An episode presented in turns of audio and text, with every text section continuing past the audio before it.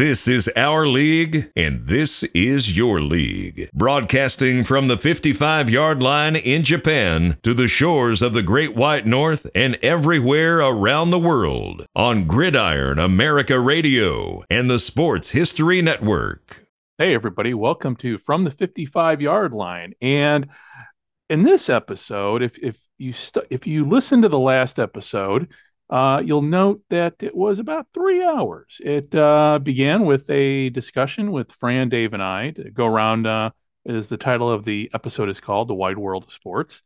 Um, so we did an hour there. And then afterwards, I did two hours with my buddy, Zach Keilman. And after we finished, Zach and I finished the show, Zach made the great, the great uh, recommendation that uh, I perhaps separate this episode out. So this week at From the 55 Yard Line, you are getting not just one, but actually two episodes. Though if you listen all the way through the episode 40, you get the entire Zach Keilman conversation and you don't get me droning on like I am now. However, if you only listen to that hour with Dave, Fran, and myself and tuned out after that, I completely understand.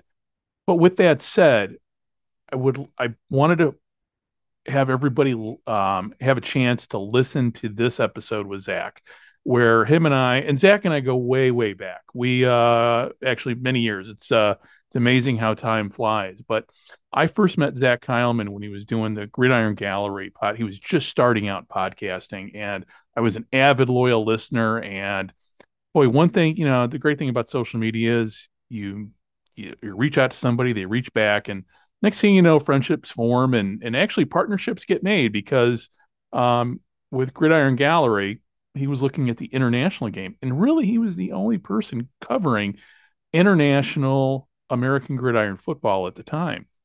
So, obviously, for those who have listened to the podcast, know that I live in Japan and that I also co host the Gridiron Japan podcast.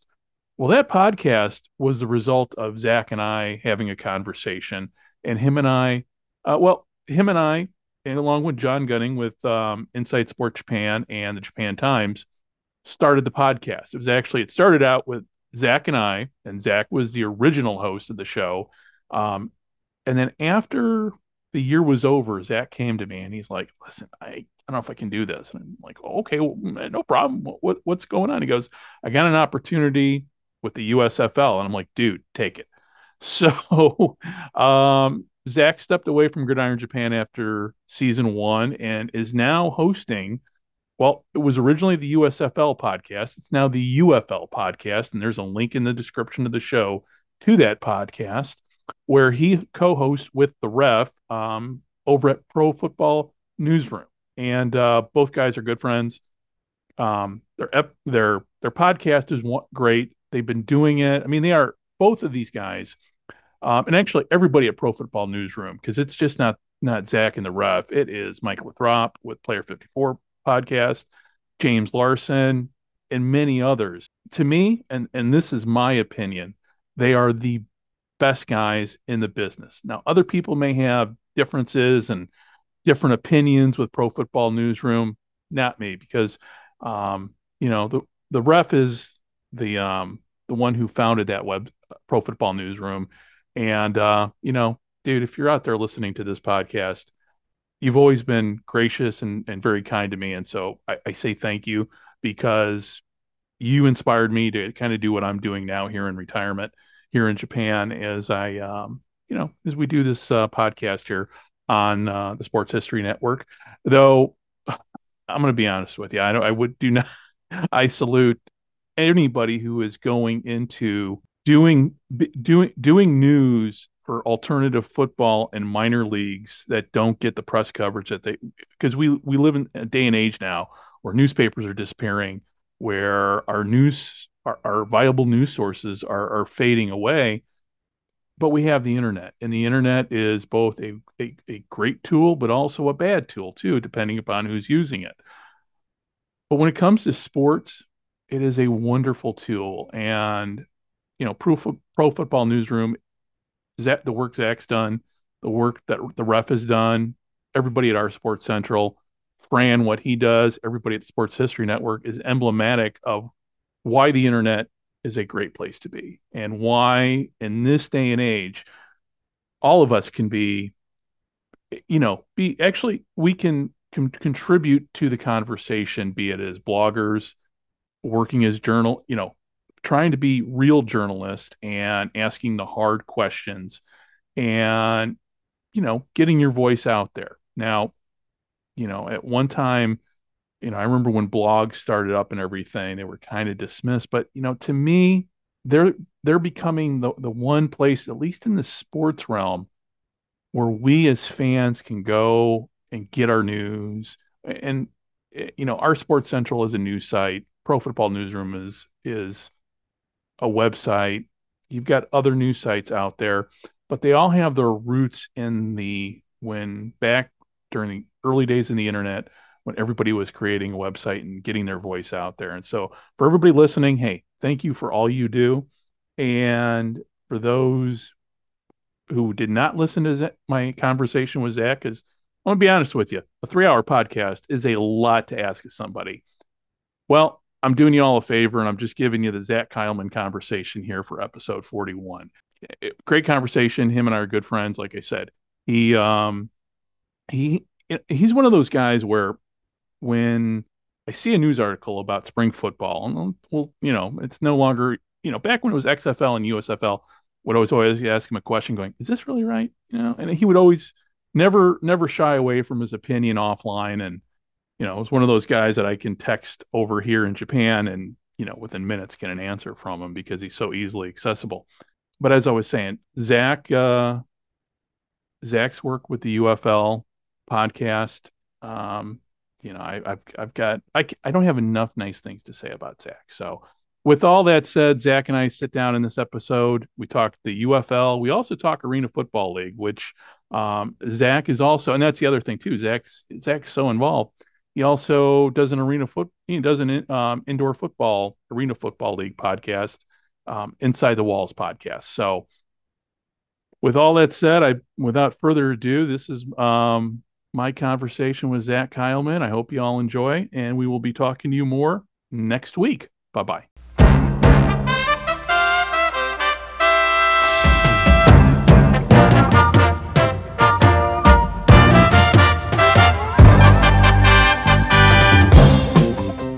Hey, everybody. Welcome back to From the 55 Yard Line. If you've hung around for part two of the podcast, you will know, and you listen to part one, you know that I am now, it's day or later, and I'm now sitting down with my buddy, Zach Keilman from the UFL podcast, and also the former host, and him and I both originated the Gridiron Japan podcast. Mm-hmm. And how I got first got to know Zach was when he did his Gridiron Gallery podcast, and we've been God, that was during the pandemic, right, man? Yeah. yeah, for pretty much. I mean, yeah. that that's when you and I really got to meet up was about that time. And uh yeah, I mean, Gridiron Japan kind of came came as a product of us meeting and getting through post pandemic, essentially. Yeah, yeah. And it was just one of those things that we just like, hey, that'd be kind of cool to do. Nobody's doing it. Next mm-hmm. thing, and you know, here we are into year three. We had you guys on. We had, I'm sorry, we had you on. Um, God, I forget how many episodes ago. So um, I know John when John months. was listening, he goes, "It's good to hear Zach again." It was really good to hear him again. It was so, great to be back on. By the way, just uh, you know, it, it's nice. I, I still try and do my best to keep tabs with the league through you guys and anyone yeah. covering on on on X, Twitter, whatever you call it. So I mean, it's a great league still. I'm glad it's still. I'm glad the show's going stronger than ever. By the way, you know yeah. that nice. uh, makes me really happy. Yeah, thanks. Hopefully for next season we'll you know, for me it's it was a personal challenge with in the last during the last two seasons because I had a move a move from the US to Japan for last season, then I had a move from my rental place to my condo during the middle of this season. So next season going into next season, I think we'll be we'll be in better position to do hopefully more. We've got a mm-hmm. website mm-hmm. up now and hopefully I'll be kicking out articles with the new season coming up because that was the one thing I wanted to do. Very nice. Was to do some sports writing. But right. you know, with everything going on in my life, and also too, there was one other factor that one other thing that factored into me not kicking out any writing, and it's carpal tunnel syndrome. Oh, I didn't know you're dealing with that. I dealt with that at towards the end of my career as a probation officer. In the mm. last two years, it was it was painful, and I I, I really I, I had to you know basically I had to suck it up and and power through it because you know I had to type my report. Nobody else was going to type my reports up. So after I retired, I'm like, okay, I'm trying to stay away from the computer as much as possible because it's a you know um, roofers get it. It was I had an ex girlfriend. Yeah. Her father was a roofer, had it really bad, and and so I you know I, I knew about it, but then there was a, that moment at work. All of a sudden, why do my wrists hurt? Ooh, yeah, yeah. And so you power Eesh. through it and everything. So, but you know, it's I've been a what almost uh, well over a year since I retired. It's gone away. So hopefully by summer and everything, you know, I'll be you know, I'll be limber enough to start kicking out. I mean, I've got a laptop. I got them retired. I got plenty of time. So, but anyway, enough about me. How are things going with the UFL podcast? I think things are going just great. Um, uh, it's a hectic time right now for uh, the at least the show uh, and P- Pro Football Newsroom in particular, where we right. host the show. Um, just it's a lot of keeping up, a lot of a lot of day-to-day analysis and I guess documenting of what's going on to the best yeah. of our ability. Um, mostly got to give a, a lot of praise to our guy James Larson because he's been I mean, you talk about us like we're doing a lot right now there at PFN, but he's in like overdrive mode, making sure he's keeping up with any of the transactions, getting any insight on transactions or uh, letter of intents that are going through with players. Um, but yeah, I mean, we're doing great. We actually just started a second show that we're going to do this season for the UFL side of things. We're calling it around the UFL. Okay. Um, so basically, one problem we had, and I think I mentioned this to you on the side. Um, so we do the UFL podcast on Fridays during the season. Usually in the off season, we'll do it like once or twice a month when we get some news or things we want to talk about.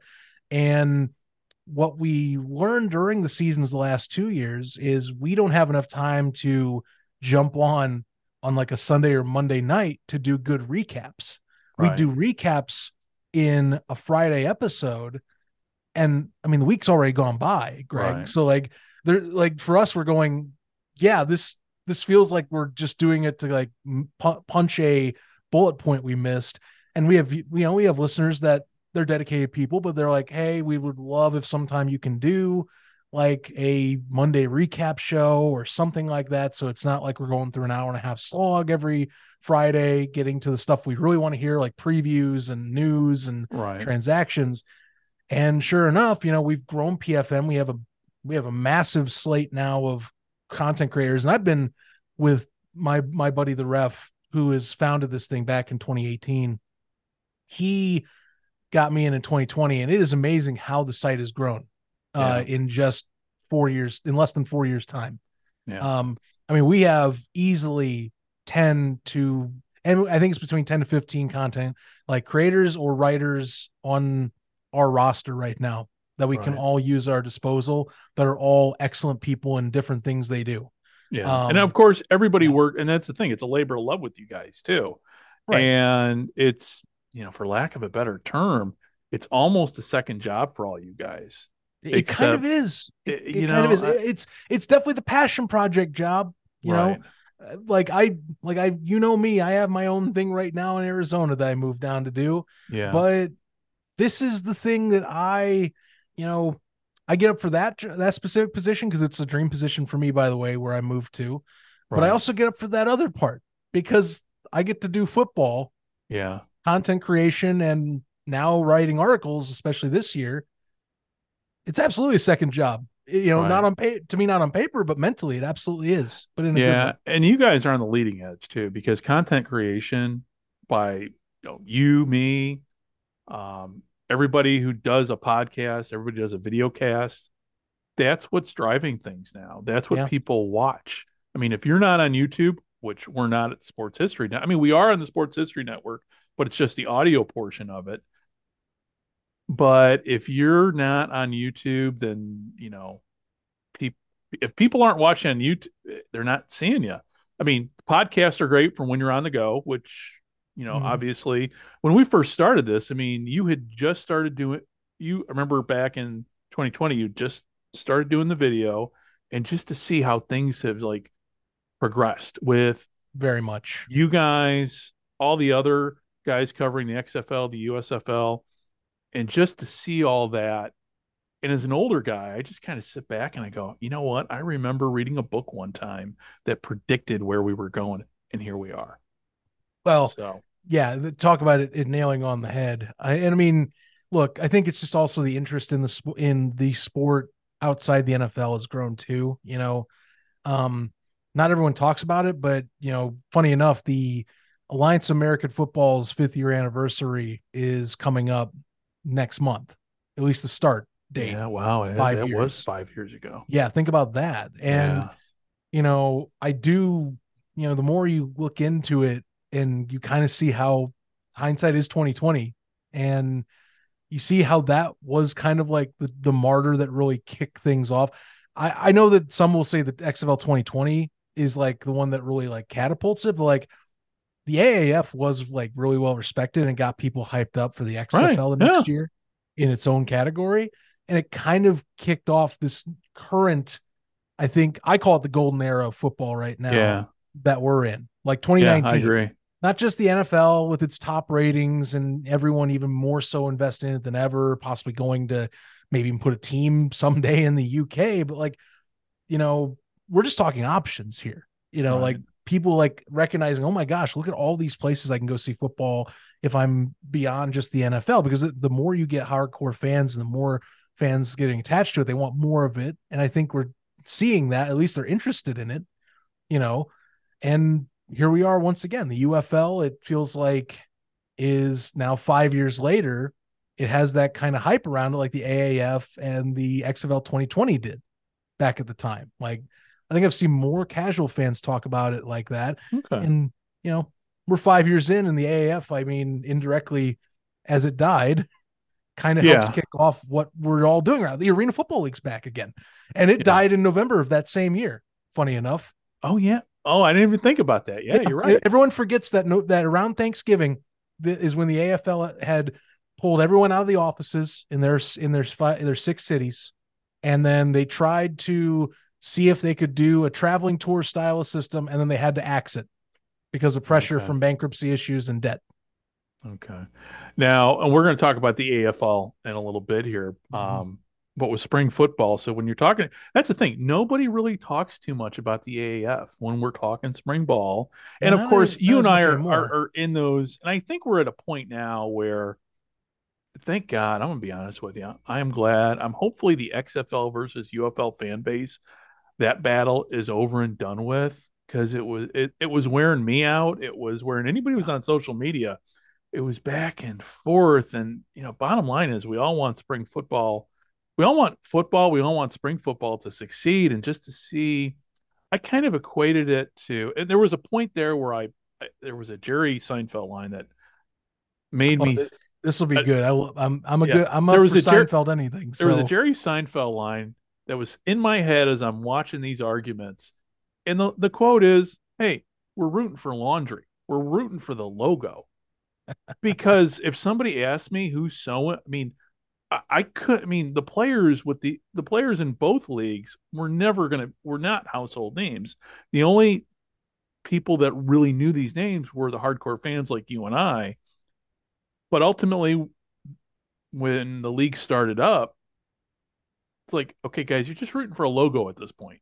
But now Yeah. here we are into the first season with the UFL, but really, are we season? Would this be season? If we're with the USFL season, I say if you're starting with the USFL, this would be year 3 three, Mm-hmm. and then XFL, you got year 2 Mhm. So you've got some names, you've got some recognition, and the um, at least with the XFL, they kept the markets that were the strongest. Now I don't really know much about how that decision came down with the USFL markets, and so do you have any insight as to how this all came about? Where really, you know, we had five XFL teams and only three USFL teams. Well, I will say that there's there's a caveat to that because Okay. I know uh, you'll see there's a little overlap. So on it, so you like look at the XFL one. I think is pretty pretty self explanatory. Um, honestly, those four the four markets that aren't named Houston were all the highest selling ticket markets and most interest. So like yeah. that one right out of the gate, you go, oh yes, absolutely. Part and also you look at the merger, and I think one, I think just based on the fact both of them are talking what best work for each one. I'll be honest with you, if they were the since they went to the XFL hub system, which for those that maybe listen to your show and don't know what that is, is they they go and they live in Arlington, Texas. This is what's going to happen this year. They're all going to have the players and coaches personnel. They're all going to live in Texas and they're going to practice in Texas. They're going to get ready for the weeks in Texas, and then they're going to fly out or drive out to their home stadiums for every week. Is the plan? They want the engagement of the in stadium experience with the benefits of having workers' comp and travel benefits from Dallas being an airport hub and Texas being light on workers' comp, from what I understand. Oh, I didn't know that. Yeah, well, that and Uh, taxes, at least okay. taxes. The workers' comp thing, don't totally quote me on that, but well, well, just it's- based on my arena football knowledge, I would have to guess the workers' comp ain't too Right. bad in Okay. Texas. Just being clear. And if we're talking AAF, remember uh, the Orlando uh, Apollos had to practice in Georgia because of workers' comp issues. I So I forgot about that. Yeah, Yeah, I, just- I remember. Yeah. if you the, if you want to talk about three keys to running a football program or football program ever since I've gotten in and started really digging into this stuff workers comp taxes and travel are always going to be the bane of your existence Okay. doing okay. football Okay. so they wanted to do a travel hub and they also apparently the XFL owns a at least some sort of in some sort of way owns a chunk of Choctaw Stadium to where they can run the operations out of Choctaw Stadium whereas the USFL Okay. was renting their properties okay. you know so Okay. basically they kept the four the five well the four best markets and if you want to count the Houston one the five best markets in that way from the XFL side that okay. were not so travel crazy and we're in a centralized area. that gets me to my one question and I nobody that I know of that I've seen on social media has answered this question for me. Okay, so they kept and I'm I was a Roughnecks fan, so I'm Yeah. happy with the Roughnecks stand. But here's my question. You also had Houston Gamblers. Couldn't they Right. have just taken the logo off one helmet and slapped it on and just call them the Gamblers and keep them in the even though they're I, to, to me that was the one thing about this whole thing that did not make sense. I know you had fan base, but um team I, I get eh, you know again I'm confused. So what, what No, what's I your under- take on that one? I understand. Honestly, if you want me to be uh as crystal as I can be, I, I think that the pressure from just having the Roughnecks be in the city and being the recency bias team since they had two really Okay. good rosters over the past four years, Yeah, um, between 2023's iteration that won their conference right. or that one, at least one was top dog in their conference up until they lost the cha- their conference championship game, and then the five and O roster that everyone knows PJ Walker from, you Right. know that him him getting his way to the NFL and really putting spring players on the map again. I, I think that's why you know the Gamblers Okay. do. You know, look, I, I talk and you know I think you kind of know this. The ref is based out of Houston. He lives in Texas. yeah. And so he has a really good thumb on like that. There are gamblers fans that are still down in Houston when he's talked to them. But I think the Roughnecks being an, an XFL brand and it being more recent and more It in the carried more cachet. recently- Yeah, exactly. I think that's that's the deal. It, it it just has a little more cachet. Plus, I mean, you gotta look. You look on on Facebook like I do. I mean, you got people signing petitions to keep the brand around. I mean, they it was probably the best decision they made was to just appease to that group of fans and grow that brand anyway. Now the kicker is, and here's where this ties in, is to also why, you know, the USFL doesn't, you know, on paper doesn't have four. Right. The the kicker is it has the head coach and this and the roster of the gamblers there. So Okay. Okay. Well, Roughnecks that, exist, but Yeah. it is not Wade Phillips's Roughnecks. It is Curtis Johnson's Roughnecks. okay. And Wade Phillips they retain because, well, they let go Hines Ward in San Antonio, and so basically him and his staff now retain San Antonio's roster. And I think that got lost in the noise. Yeah, it was very confusing how they did it. but it was to as they said 50-50 split they really wanted to make sure it was 50-50 on the personnel front Okay. in that regard like yes the brands aren't 50-50 split i love the gamblers brand and it's a shame that it might not come back right. even in any scenario where this league exists again it would have to be like a completely new city but Yeah. you know well, I mean, too. personnel's looking there so they they did Yeah. they did the best they could for trying to do merge slash cost Right. saving to go Well, to eight at- and looking at you know just looking back with history when it comes to merging leagues and everything back in 1970 when the NFL and the AFL merged you know they grabbed three teams from the NFL and brought them over to the A you know to put them in the AFC though it is curious with that you know because you had the Colts and you had the Browns which were originally AAF's you know All American Football Conference teams Mhm. now you had Pittsburgh going over there, which was a, a very back then a very interesting choice. And you know, Pittsburgh went because Cleveland they wanted to keep.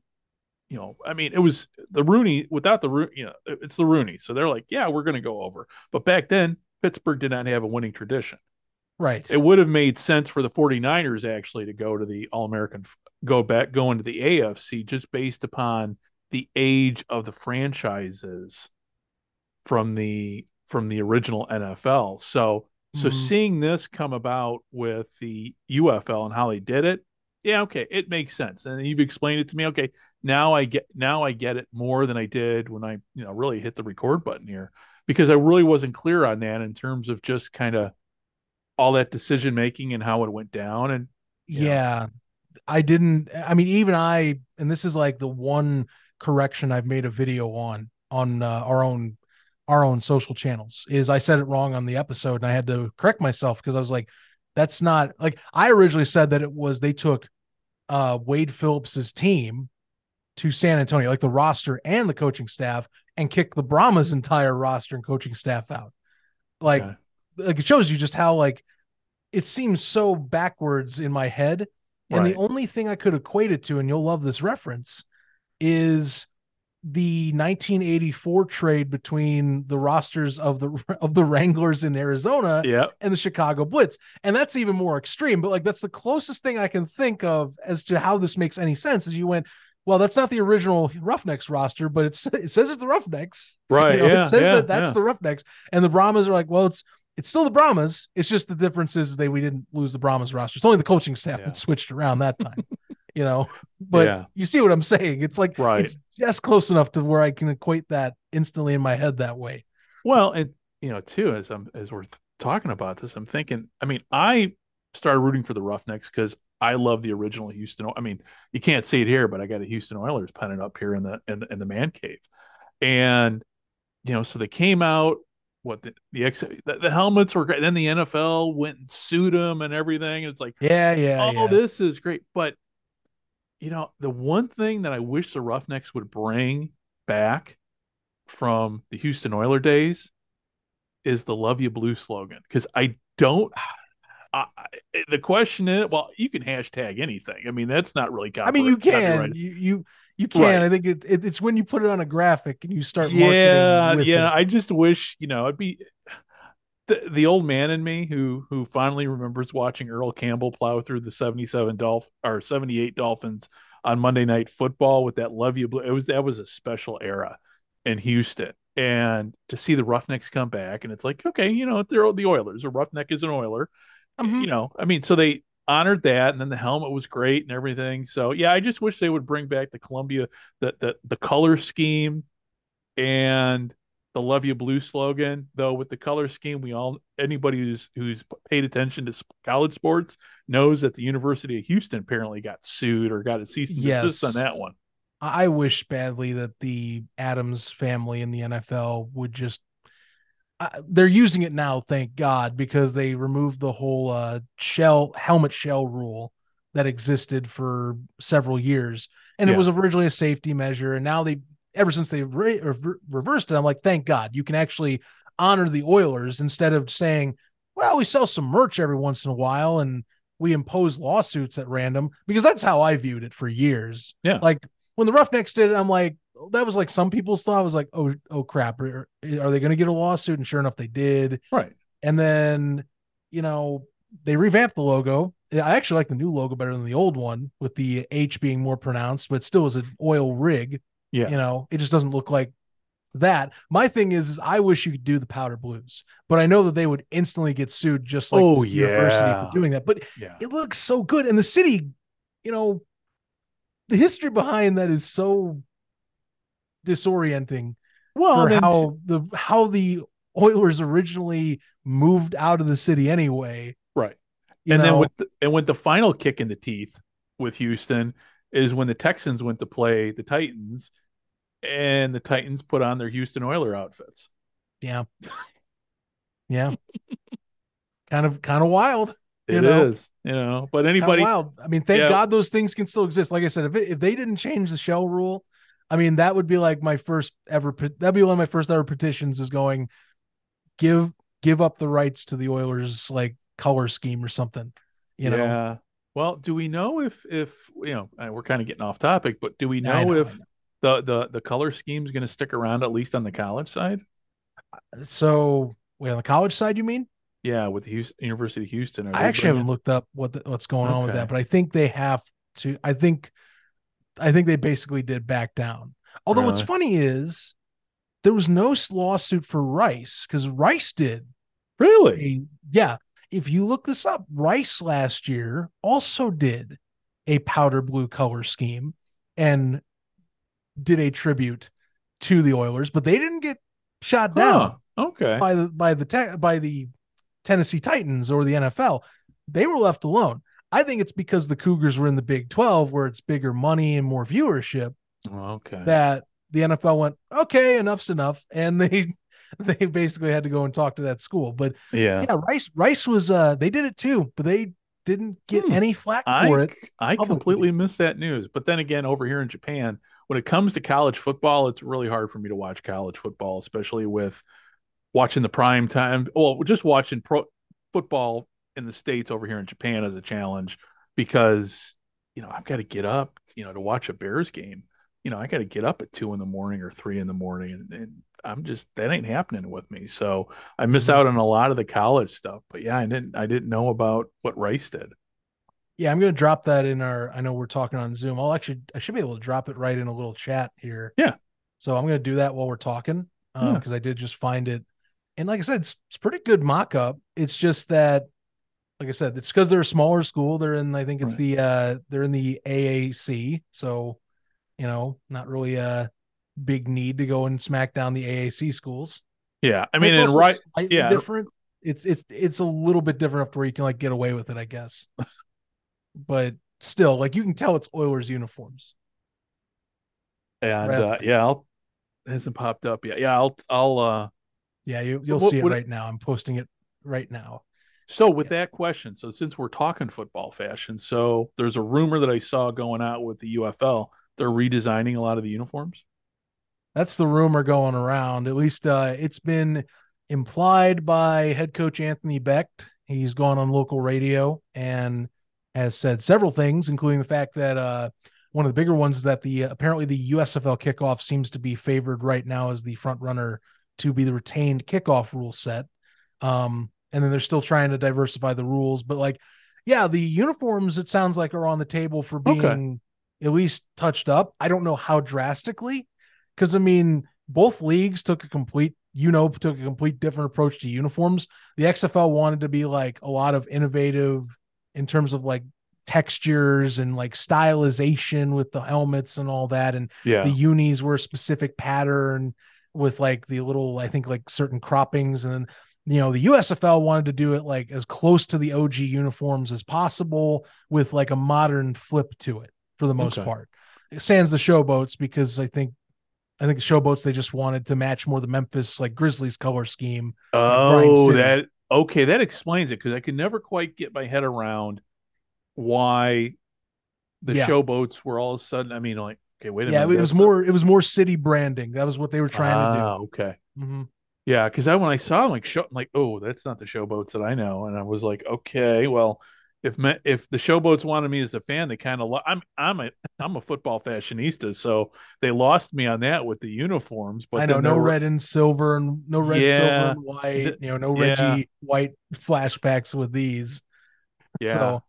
yeah, no, and but yeah, yeah, because when it comes to football, you know, I mean that people don't realize how important getting the uniform right is for a team because if you're going to attract the young fans, that's the first thing that they lock into is how cool are the uniforms. I know that's how it was for me back as a kid when I first saw the Dolphins uniform, and even to a certain extent the Arizona, the original, well, the St. Louis Football Cardinals uniform, mm-hmm. which is why I be I I'm still a huge fan because of that.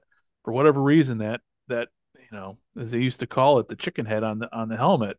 Chicken head it, uh, you know, it just it spoke to me. So, but yeah, getting the, the uniforms right, I would think, because that's going to be the next thing we have rolling out, right? I mean, we've got the schedule get rolled out yet. No, schedule's not out either. I that's actually probably going to be the next thing is the schedule. Um, okay.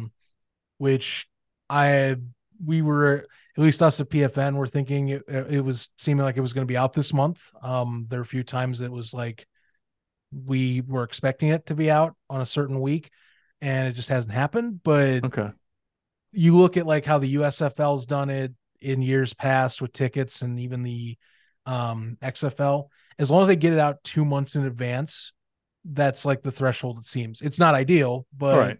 as long as they have like a roughly two months leeway to start selling the tickets properly that are yeah. single game, like they're still doing season tickets and deposits. Actually, right. they're doing season tickets for every venue except for Houston, which is possibly part of the equation. Is that they have not finalized their venue yet.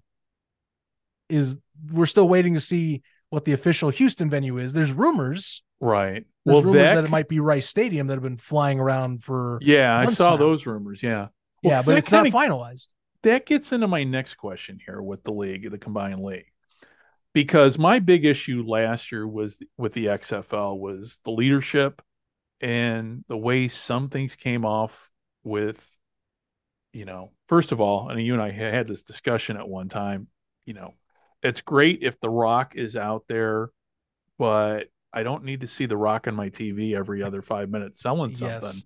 And Dany Garcia, you know, um, I don't know how tight you guys are with the with the new leadership of the ex, of the of the UFL, but to me, you know, is she still gonna is she gonna be the head of this who's in charge i guess I, and oh, okay. it, it, that's really kind of where i'm i'm go answer me that and then i guess i got i'll have follow-up questions on that no it's fine. so. so i guess a little recap of how this merger works. So again it's supposed to be 50 50 of the ownership groups between the two. So fox owned 100% of the usfl so they're going to own in theory and again this is just how they have phrased how they phrase these together. You know i don't know if this is actually the split but you know that that one half is all Fox Sports that owns it. You know, so the, that's the USFL side. Right. They were the only ones that invested in the USFL. So Fox Sports, as you know, is like one of the majority big wigs owning this. Yeah. The other side of this, the main people you need to know, Redbird Capital. That's where Jerry Cardinale comes from. They had the majority stake by far in the XFL. They owned like I want to say 80%, but that is just uh, I just a uh, rough remembrance. I know it's not anywhere close to like a 60-40 between like The Rock and Dany and Redbird. Like Redbird owns and basically is the big big hoss that was running the XFL operation and kind of swinging around. Dany and Dwayne both own chunks, but they're more okay. PR faces and Dany was more handling I think league operations side last year where she would do behind the scenes like work, you okay. know. But she's she's an owner, but she's a minority owner. They're both like minority owners in the grand scheme of it. Um, really, Redbird and Fox are the ones that are more throwing weight around, uh, to say the least. But Dwayne Johnson and Dany do have a slice and more the PR angle and help with executive items and decisions in the background is their deal. Okay. Um, now that might not be the same because you're right. One thing the XFL definitely did last year that also got to me and many others is it became the Rock League. And yeah. like I I understand Dwayne Johnson is a megastar. I understand he pulls quite the crowds, but the message I felt by mid-season got very lost, and you could tell in the television marketing for the league, ABC, like well, ESPN, Disney. I I know I'm going through entities, but like Disney themselves, who they partnered with for the TV, ESPN, ABC, networks, FX, the promos started altering to less of the Rock and Dany in the promos, more about the football, and some of that could come because they had footage, but yeah. the message really shifted to becoming less about the Rocks league and more about this is a quality football league. And you can see in the UFL marketing so far since they officially announced this at late December, like the Rock's in there, you know, like all the promos on Fox have his voice on it. Yeah. You know, and he and he does have say that whole line from week one. And he does have a great baby. And he does have a great voice. We can't, you know, right. he's right. No, he's a great he's a great PR tool, but you can't yeah. overuse him. You know, yeah you still have to have the message of this is a quality football league. We're trying to promote football right. and innovative football. And so this time they're using him, but they're doing it the way they did by mid year last year. He's in the promos, but you still think it's about football first. This isn't about, this doesn't come off as the Dwayne League, like Player 54. Player 54 was to many, especially in our own net, our own community, was like basically a player's documentary that focused heavily on Dany Garcia and Dwayne Johnson yeah. for possibly little to no reason at times. Yeah. But it still did because they own the league and it's a rock vehicle at that time. Now yeah. it's definitely more about he's investing and he'll help in PR and executive decisions. But trust me, Redbird and Fox are calling the shots and are running this. They want this to be a sports property that takes off. I mean, Redbird thought that they could get this to be like a top six, top five property challenging MLS with the XFL. So that's definitely the vision. They want to be a top five entity in this and, country. And, and and with that said, I'm curious as to how they figured that out. Because I mean, you and I, and I've said this many, many times that hope is not a plan. I know. I know. What what's the? I mean, with the business model. I mean, have you seen in your talks with anybody? anybody who has said, "Hey, you know, we've studied the market, we know uh, this about the market." I mean, I remember when the original USFL was proposed and everything that there were some studies done saying, "Yes, there's an yeah. appetite for spring football." But when it came to and again, we're going back, you know, like you said earlier about the AAF, were there studies done by any of these leagues that's to say, hey, here's what the market here's what we we're pretty sure the market is and here's how we need to here's here's where we start and here's where we can go from there. Have you ever seen or have you ever seen anything that resembles a business plan for any of the leagues? I mean my my understanding of this business plan is they're basically taking what worked from both and trying to make it completely work so the lessons the learned basically is their is their kind yes. of their lesson plan so so look here here's the thing that I keep getting. And, you know, both of them took a little bit different approaches. We know that they both did hubs, but they were extremely different hubs. Right. You know, the USFL took the approach of we're only doing certain financial investments into certain things to add funds into it if it makes sense and we can not go into the red. Like Fox was hell bent and still is. I mean, still is, but like especially given the fact that they were running a league by themselves as a TV company, they were hell bent not going into the red. Fox and I, I've done a lot of research on Fox as a company. Yeah. They're very, you know, ever since they've sold money or ever since they sold 21st Century Studios to Disney and all the some of their assets from TV and movies to become like a news and television company in mm-hmm. particular, you know, they're very careful with how they spend. You know, they do take risks but they are controlled risks a lot of the time. Okay. So, you know, they did put in 150 million dollars for three years was the original, but like when you consider like Vince McMahon's original proposal, 500 million, like that's pennies, uh, that's pennies of dollars or drops in the bucket. And it's because they didn't, they don't want to go in the red. You know, they, right. they want to maintain, you know, a steady profitability. And also they have to appease to investors yeah. in their company. And if investors see it's a money loser, they're going to get pressured to back away. So, you know, that's why you see Fox, how they reported, you know, yes, both years of the USFL was profitable for Fox. They made money off the league both years. But, and I think no joke, and no joke, I think my dad said it best when we were on vacation this past December because he was asking about it and he started talking. I personally think, and he put it best, that Fox saw the tunnel and went, I think we've maximized where we can go before it gets too risky yeah. to then start losing dollars because they did go out to four hubs. Now they three of them were the home hubs you see right now that are left, Memphis, Michigan, and Birmingham. And you know, all of them combined uh, did pretty solid. Memphis was a good market last year. Michigan, you know, it's a bigger NFL market, but like by their standards, it did well. Birmingham, a lot of people will tell you, at least fans there, and you know, even the eye test will tell you that one might have not performed as well as it was expected to be, given that it was the hub for the first season entirely. Right. And I think my, I think that summarization is they might have felt like they maximized their potential. And I also believe that between the two leagues, and given their mission that they want to sell these franchises to people that want to buy in and they just want to then sell them off so they can run the league itself. I think both realize that both competing against each other completely diminishes the chances of selling these franchises to people. Because here's the deal you're in a market that's niche right now, first off. It's not super niche like arena football, but it's right. niche. You know, it's still spring football still isn't fully accepted by casual fans in a football ecosystem. Second off, you have a niche market with two competitors trying to sell you the same thing that hasn't worked in its history. Yeah. And and I'm and I was thinking about this as my dad's talking about this, and I'm like, this just makes so much sense. Why would I want to go buy something from like, say, I want to buy the maybe not the Battlehawks. Battlehawks, I think, would be very sellable. Say I want to go buy the uh Roughnecks. We'll go with that. You know, Houston's been solid.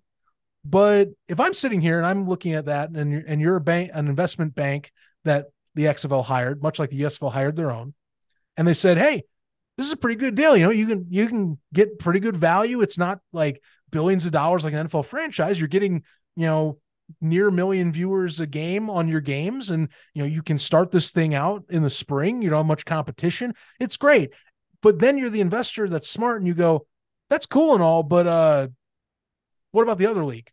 how can you guarantee that you guys will survive and that one doesn't thrive? Right. And I think that's what is not being talked about enough. Is I think that that was part of the end game. They're going, you know what? We kind of have to do this if both of us want to have the same vision. If both of us want to sell franchises, we kind of have to be the only game in town selling the franchises. Right. Yeah, because you can't sense. give them another yeah. option or worry for a property that has not succeeded. You have to be the only game in town yeah. to do that. Yeah, that makes and that makes that makes absolute sense. Though it does make me wonder you know, I mean, here we are. I mean, why didn't they these two leagues think of that before? However, but like you said, it's their their their business model appears to be learning from the recent past. And thus lies the other threshold. I think, and going even turn the clock back to uh July 2nd this past year, you know, after the USFL championship. Ratings come out, both average between cable and broadcast TV within 2,000 viewers of each other. If one of them flat out beat the other, and I'm talking like, say, we're talking like, I would say a 100,000 plus. Yeah. Say one was easily a 100,000 plus, or maybe even like a quarter, like 25% more. I think they keep going separately and they try okay. and dog it out. And the other one starts talking. But I think because they were so dead even, like you can even tell Daryl Johnston went out and publicly said he was surprised how low the USFL TV numbers were for a second year league because they had the broadcast partners they had with NBC and Fox. And I think it's because they they both went and said, you know what? These numbers, I don't think are going to move much more unless we just eliminate the options. I mean, even the fan base discourse, you know, that still shows a split. You're taking markets and saying, right. well, do you really want to watch like the USFL when you've got St. Louis in your backyard? You know, Memph- Memphinians who are just down the way off the Mississippi River. Do you really care about the Battlehawks if you have the showboats right in town? Like th- this is what you're dealing with. You remove those barriers. Now it's oh, now you're invested entirely in all this. You know, more travel yeah. opportunities, more eyeballs. The ratings, in theory, will look so much better to an investor and to advertisers and folks that want to get in because they want to get back up to those 2020 numbers.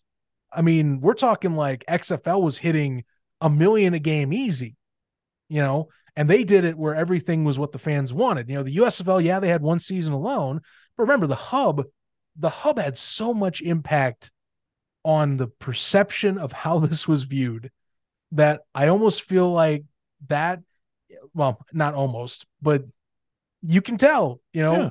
that perception won out. I thought they would go away. I was wondering if it would go away, you know, but even the hardcore fans that I thought would ignore it, a lot of them, they couldn't look past it. And I think this is part of that whole trend. They want to get back to that XFL 2020 look. You know, it's yeah. the only game in town. It's the most professional second game in town. It has everything you want from a football league in the NFL, but it's just not the NFL. That's it. That, right. that was what the XFL was. It yeah. promoted itself well and had everything an NFL fan wants in terms of comfort. That's the goal. Secondly, besides selling the franchises, is get those ratings, the comfort levels for fans to go with it. So, do you think they're in a good position to basically recapture that magic of 2020? I think right now that I'm mostly on the side of yes because of the some of the metrics I have been given from people that are running a lot of the community groups that handle yeah. this, also a lot of the social postings. I, have seen, I think a lot of people I've talked to, we see a lot more of the NFL fan talking about the league again, much like how the XFL was talked about three years ago. Well, now four years ago, leading in, because you keep in mind it's the only advertisement on ABC and and on Fox. One thing the USFL couldn't get, and I think this was another thing that was a failure, was not a failure, but something that was a missed opportunity. And it's just because of the relationship they had. NBC was a third party and they almost treated like U- the USFL like they didn't give a, a damn about it. Like there were never promos on there. There were maybe banners once in a while about it, but yeah. you wouldn't, I mean, you would watch it, but the advertising was so minuscule compared to like what it is now. Like ABC and Fox on FS1, ESPN, and Fox and ABC channels, I mean, they're going hardcore into this, Greg. Like it is consistent. Yeah, because yeah, you're yeah. Right I'm, I'm, glad you mentioned that because you're seeing what I don't see. I mean, mm-hmm. obviously here in Japan, I can, you know, yeah. I've got I can watch on the yeah, zone. I can watch. America, it's consistent barrage. Any sporting event right now, especially right. ESPN, where you can say, hey, you know, it is a combined multiple networks are on one one page. So you you can kind of like you don't have to worry now, about yeah you don't have to worry. You can take networks. Yes you can take a UFL ad and make it generic and slap it anywhere else and it can be a promo.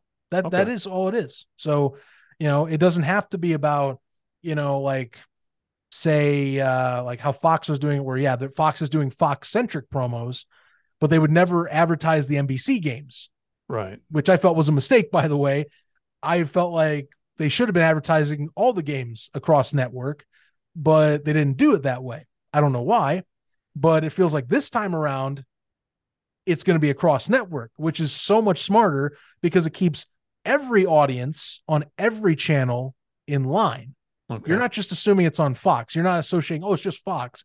And you're leaving some people that maybe forget it's on NBC or USA, yeah. like they did in the USFL or vice versa to a degree ish.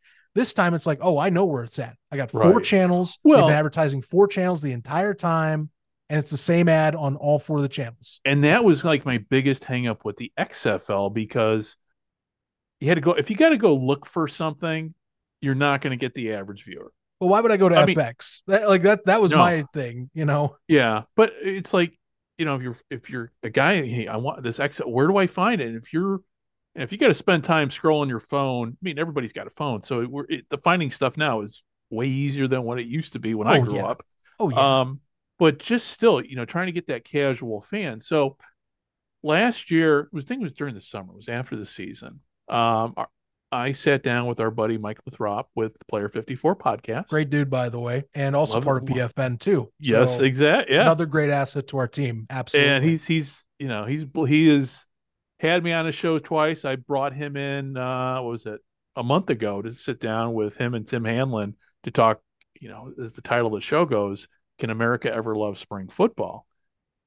So when Mike and I sat down the last time on a show, he needed he wanted to get the international perspective about the XFL mm-hmm. because there were promises made that the XFL was going to be a big thing and then they certainly did make it that way that it was yeah and, and and and as I and I had to burst the bubble going yeah nobody's heard of the XFL in Japan because it nobody's heard of the X League in Japan so it's not it's a non-entity to be able to watch the XFL for a guy like me, and really anybody who is cut, who is basically, you know, doesn't have an antenna and doesn't have cable, because that's kind of the way, you know, people are, are cutting the cord with cable.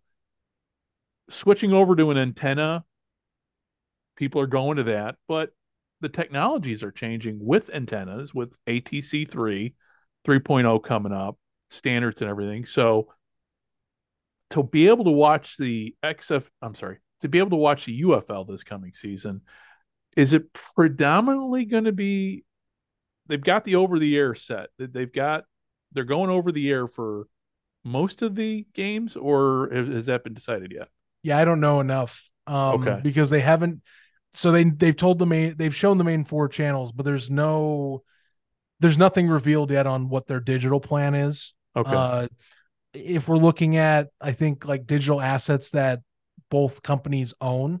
So Fox is heavily invested in Tubi. That is their big like play. For anyone that doesn't know, Tubi is a Fox owned entity. It is a free streaming service that they have been running. It's like one it's like one it's, of the top 10 most watched streaming services. Yeah, it's it's basically the Fox version of Pluto TV, which is the CBS version exactly. of Tubi. Free advertised supported television. Fast yeah. is what it's called. So Fox has Tubi. They did put both seasons of the USFL on Tubi for games that were Fox games. So that was their plan. But the thing was, unlike what ESPN did, they wouldn't put the games on immediately after air. Fox was a little weird. They would do um, if you wanted to watch the games immediately after they aired, you can only watch it on foxsports.com or the Fox Sports app with a table with a cable subscription package login. Right. And that's, they and that's was, completely what screwed me because I yeah, and it, it was to push it's to push their app. It's basically yeah. like, hey, our app has this. It's on demand stuff for you. So like here you go. But they would put on all the games later after the season. That's what they've done both years. ESPN and via Disney, their plan with the XFL was let's just post the games immediately after they're done on ESPN Plus because the way they did it, and this is how I watched all the XFL games or ones I did watch until the USFL season when I had to start covering the USFL more closely, is any game that's XFL they had on ESPN Plus. It didn't matter if it was over the air television on ABC or ESPN or FX right. or ESPN two, as long as you had that like eight at the time seven ninety nine subscription a month, you could go on there, click a game, and watch a game. And I'll admit that was pretty sweet. I actually did like it. Oh yeah, that's that's the way I watched it. Yeah, I mean, there are some people claiming that like ratings were hurt because of it. I have no idea how many watch, but ah. let's. But I'll be frank with you, just because my industry is TV. Yeah, like audiences like that for stuff like that are minuscule, and that is just doing my research well, on that. That's yeah. why a lot of streamers don't report numbers at times. Well, that's what every that's what always got me last year with the reports. You know, I, I made it a point. I'm not making a point here not to name names of in the in the XFL, old XFL, USFL, UFL media. But when I would right. see, hey, but we don't know the streaming numbers, I would always say, well, if they knew the streaming numbers, you know. Uh, that, that was always what people hung their hat on with the ratings if they were significant enough, they would have said something in a PR like ESPN always does. Yeah.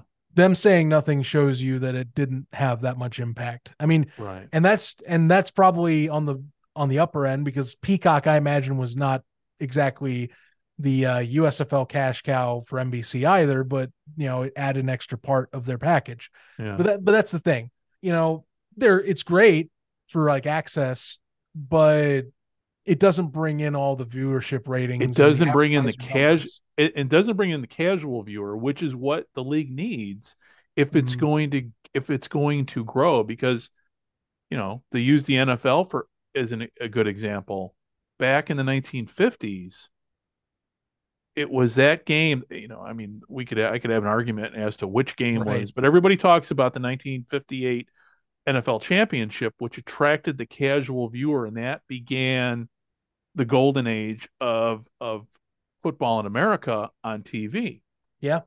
And so, in order to get, I mean, they've listen.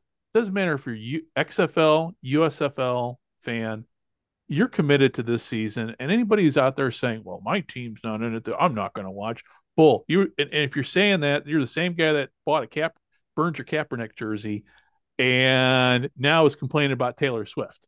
So, no, I but I I highly imagine you're going to see those fans tune in. I mean, we had yeah, guys that like yeah, they were band like we had guys from the USFL that were Bandits fans, and when the Bandits got knocked down in 2020 for 2023, they just migrated over to the XFL and watched the Guardians or like something Right. else, or they watched Yeah. and supported a different team. Like, yeah, because there's always going to be it's a small contingent in the grand scheme of football, but like the hardcore groups, that's Yeah. what like spring football is. So you're going to watch. Right. You know, I think the question is, will they do you do enough as a broadcast company and as a league yeah, to entice them even further and to then get more people that are like curiously on the fence about watching watching and then committing and stacking up more and more? You know that's how you get the casual buzz about oh it's cool to talk about in the office. I'm not even like a hardcore football fan but Right. like i got to talk about it because everyone else is talking about it yeah, type of thing you know that's what everyone wants to eventually get to but we're still a little ways off even doing that. I, I do wonder what their digital strategy will be. Like the tv side it's pretty simple. You have two of the largest over-the-air television networks in the country both synonymous with football in some Yeah. way. You know abc now is more recently doing it monday night football again but like you know they've done football for decades now. But like abc and fox and you have without a doubt the two largest cable sports networks in the country. Like, yes, ESPN is by far number one, but FS1 isn't any slouch either. right. You know, it's still it's a it's a definitive number two. So, you know, but like those are good brands to be in. People know those brands very well. You know, the digital one is what I wonder what they're going to do. I honestly just basing it off my kind of just digging into like the uh, XFL YouTube page and what they've been Yeah. doing off season wise. Which, by the way, you see they're rebranding all the pages to UFL. Kind of, they're taking like XFL ones and doing that slowly. Did they change their Twitter account? The Twitter account hasn't changed yet, but I'm surprised Okay. they haven't because I don't know. I think it's because the UFL's taken and they're trying to figure out what they want to do with it with like the tag. Because they've done Facebook, you'll you can look at Facebook right now. Like yeah, old XFL yeah, but it's it's on, on on Twitter. I'm like, wait a minute, there's Mhm. there's no there's still no UFL Twitter page.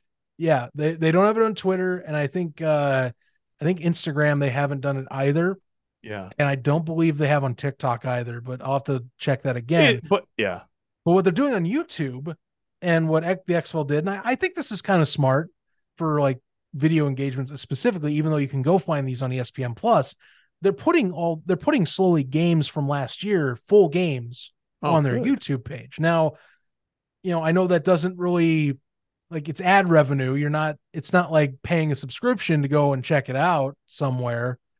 But if you want the most free and accessible way to get people interested in this thing and say your friends want to watch or something, doesn't hurt to be able to just quickly rip the broadcast and throw it onto a YouTube page. Now that's going to have to come down to both companies, Fox and Disney, being okay with that, which is going to be a little tricky, I think, because both of them, as I just said, Right. different strategies on how they're doing content post live. But to me, it's the best way to grow a natural audience.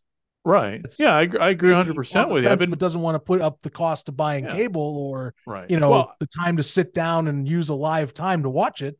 I've been making that same argument for years with the Canadian Football League.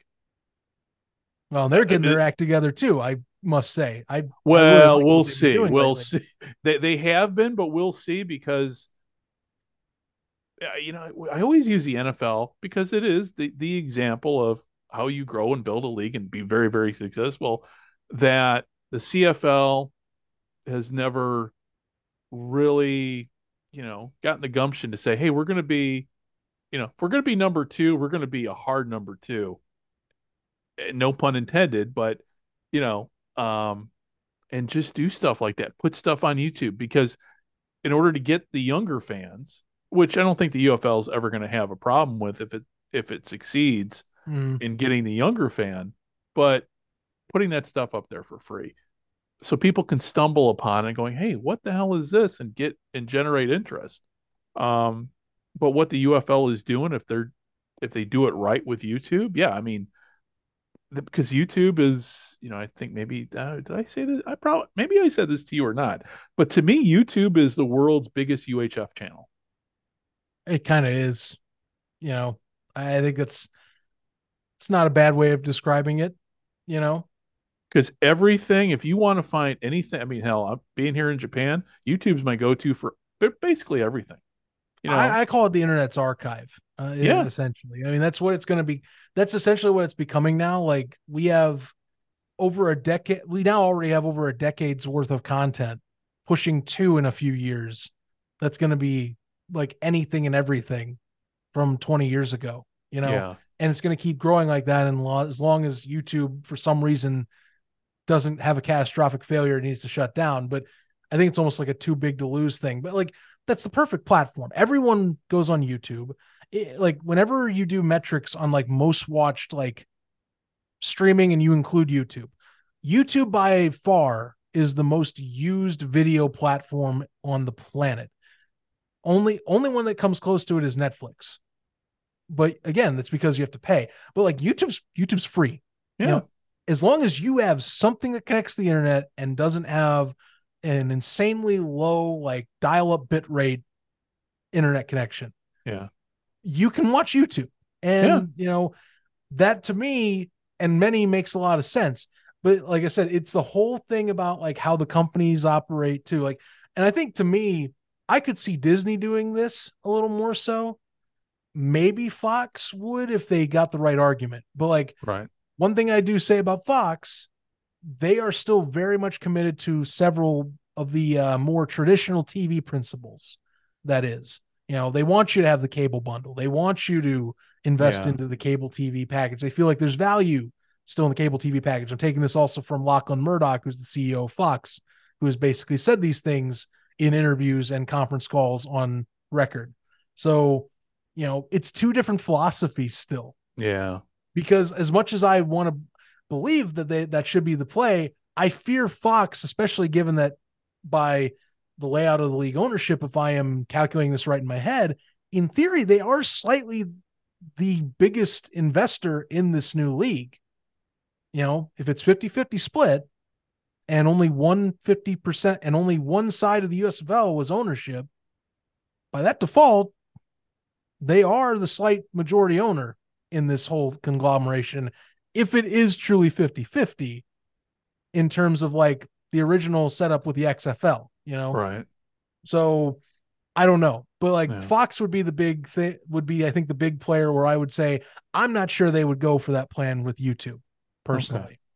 But okay. there's always a will, there's a way if they yeah. feel like that's the best way to do it. It'd be the easy way to get casual fans, I think, is promoting game replays are available next day or like midweek right on YouTube. I think it'd be a yeah. great play. You know, do a highlights package like the night, like the day of, or like at least that night, and then throw the game on there like three days later. You can do it. It's yeah. very possible. You know, I again, I work in TV. I know you can do this. It comes down to how they view the value of the media themselves. Do they really want to throw it out there for free? You know, can they get someone to buy a subscription with this value? Can they get them to buy a cable package? That that's that's the final denominator right to them putting right. it on youtube honestly. Right. And one final question when it comes to streaming and everything at least with the ufl so we don't if i'm hearing you correctly then we are the games and this is it's a selfish question for me because um are the are they going to do this year what they did last year with the xfl and stream the games on espn plus at the same time they're on other platforms? Again i don't know. Okay i, I think they're i just saving... want to make sure i couldn't i you know I, I I just I, I pardon me, I'm I'm stammering here. No, no, um, no, it's okay. No, no, no.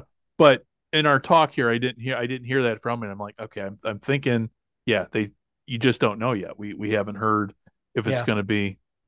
I, I think we won't I think we won't know until probably around honestly when the schedule drops they're going to drop the tv and i imagine right. that's when you'll get it like you'll get the international broadcast like you know who's doing that much like how both leagues did or at least the usfl did that. I don't know if the xfl well last year let me help me out here. Last year did the usfl have an international outlet?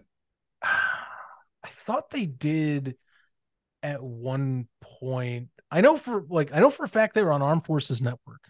They that they were but here's the problem there Okay. Even though I'm a veteran and I have access to a lot of things that retired military people do here, just using the Armed Forces Network, you've got to be living in an area.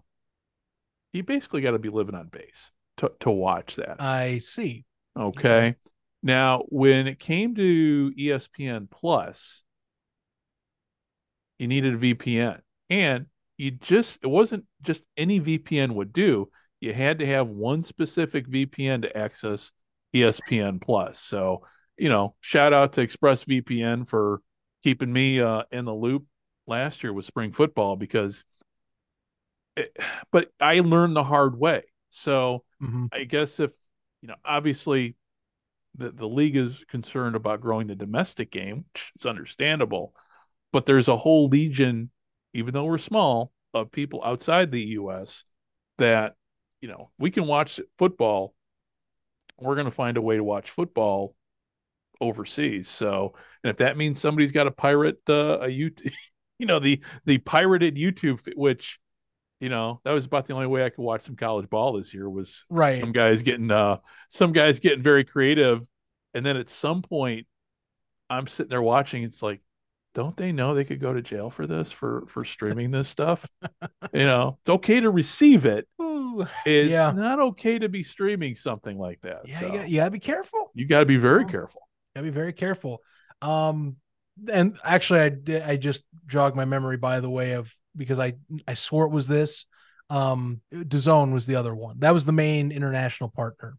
It was so basically, yeah. Basically, what they did is they had 14 games last year uh, the playoffs championship and uh, one game select per week.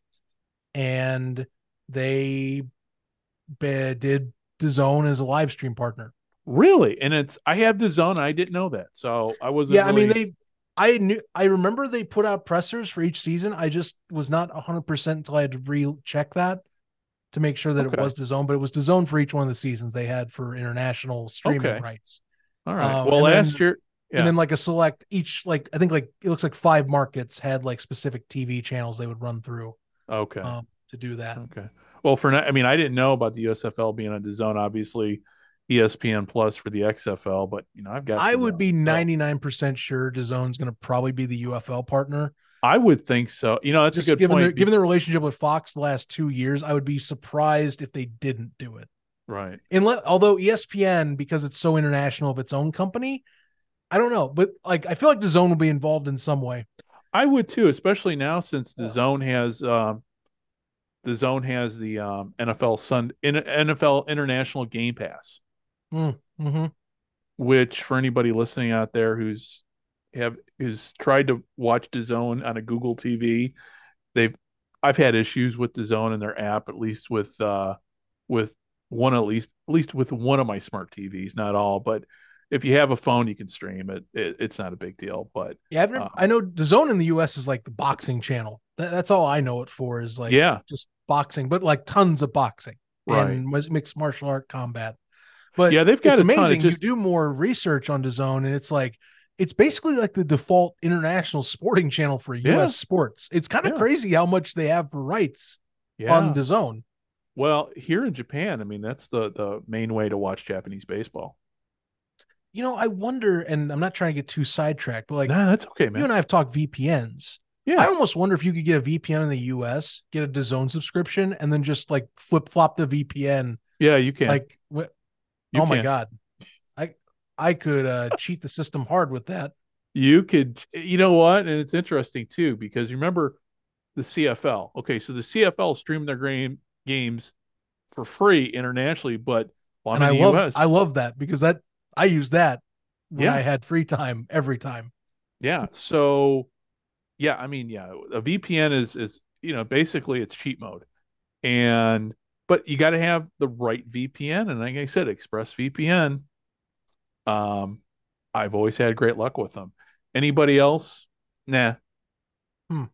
Because I don't know what it is, but they've got the magic to to make for at least you know at least with ESPN Plus and you know yeah that's good it, it's, it's good tech, know yeah so yeah so if you're looking uh looking for cheat mode man that that would be the one I'd use I most certainly will be because yeah. uh yeah at least if it's depending on what I can find I'll be honest with you um this is the one thing that's going to kill me is uh you know I know it's I can afford it but going back to paying $73 a month to do cable come March because I'm, you know, I have to keep up with the league. I mean, I'm yeah. doing the UFL podcast. How could. I go on every week and only go off two games highlights? The other two I watch on over the air.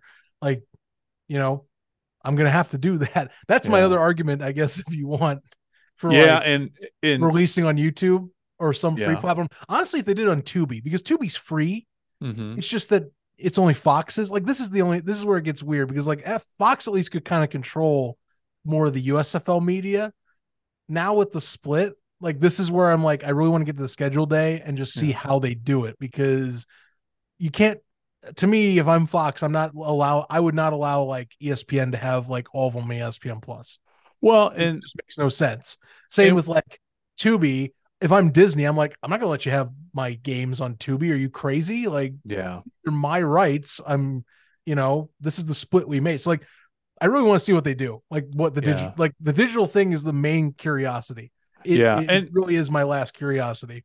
Because I mean, realistically, I mean, the way the world's going, everybody's everybody's going mobile and everybody's watching on their computer, smart TV, and phone, and you know, I mean, over the air is always going to be there, but you and I both know that,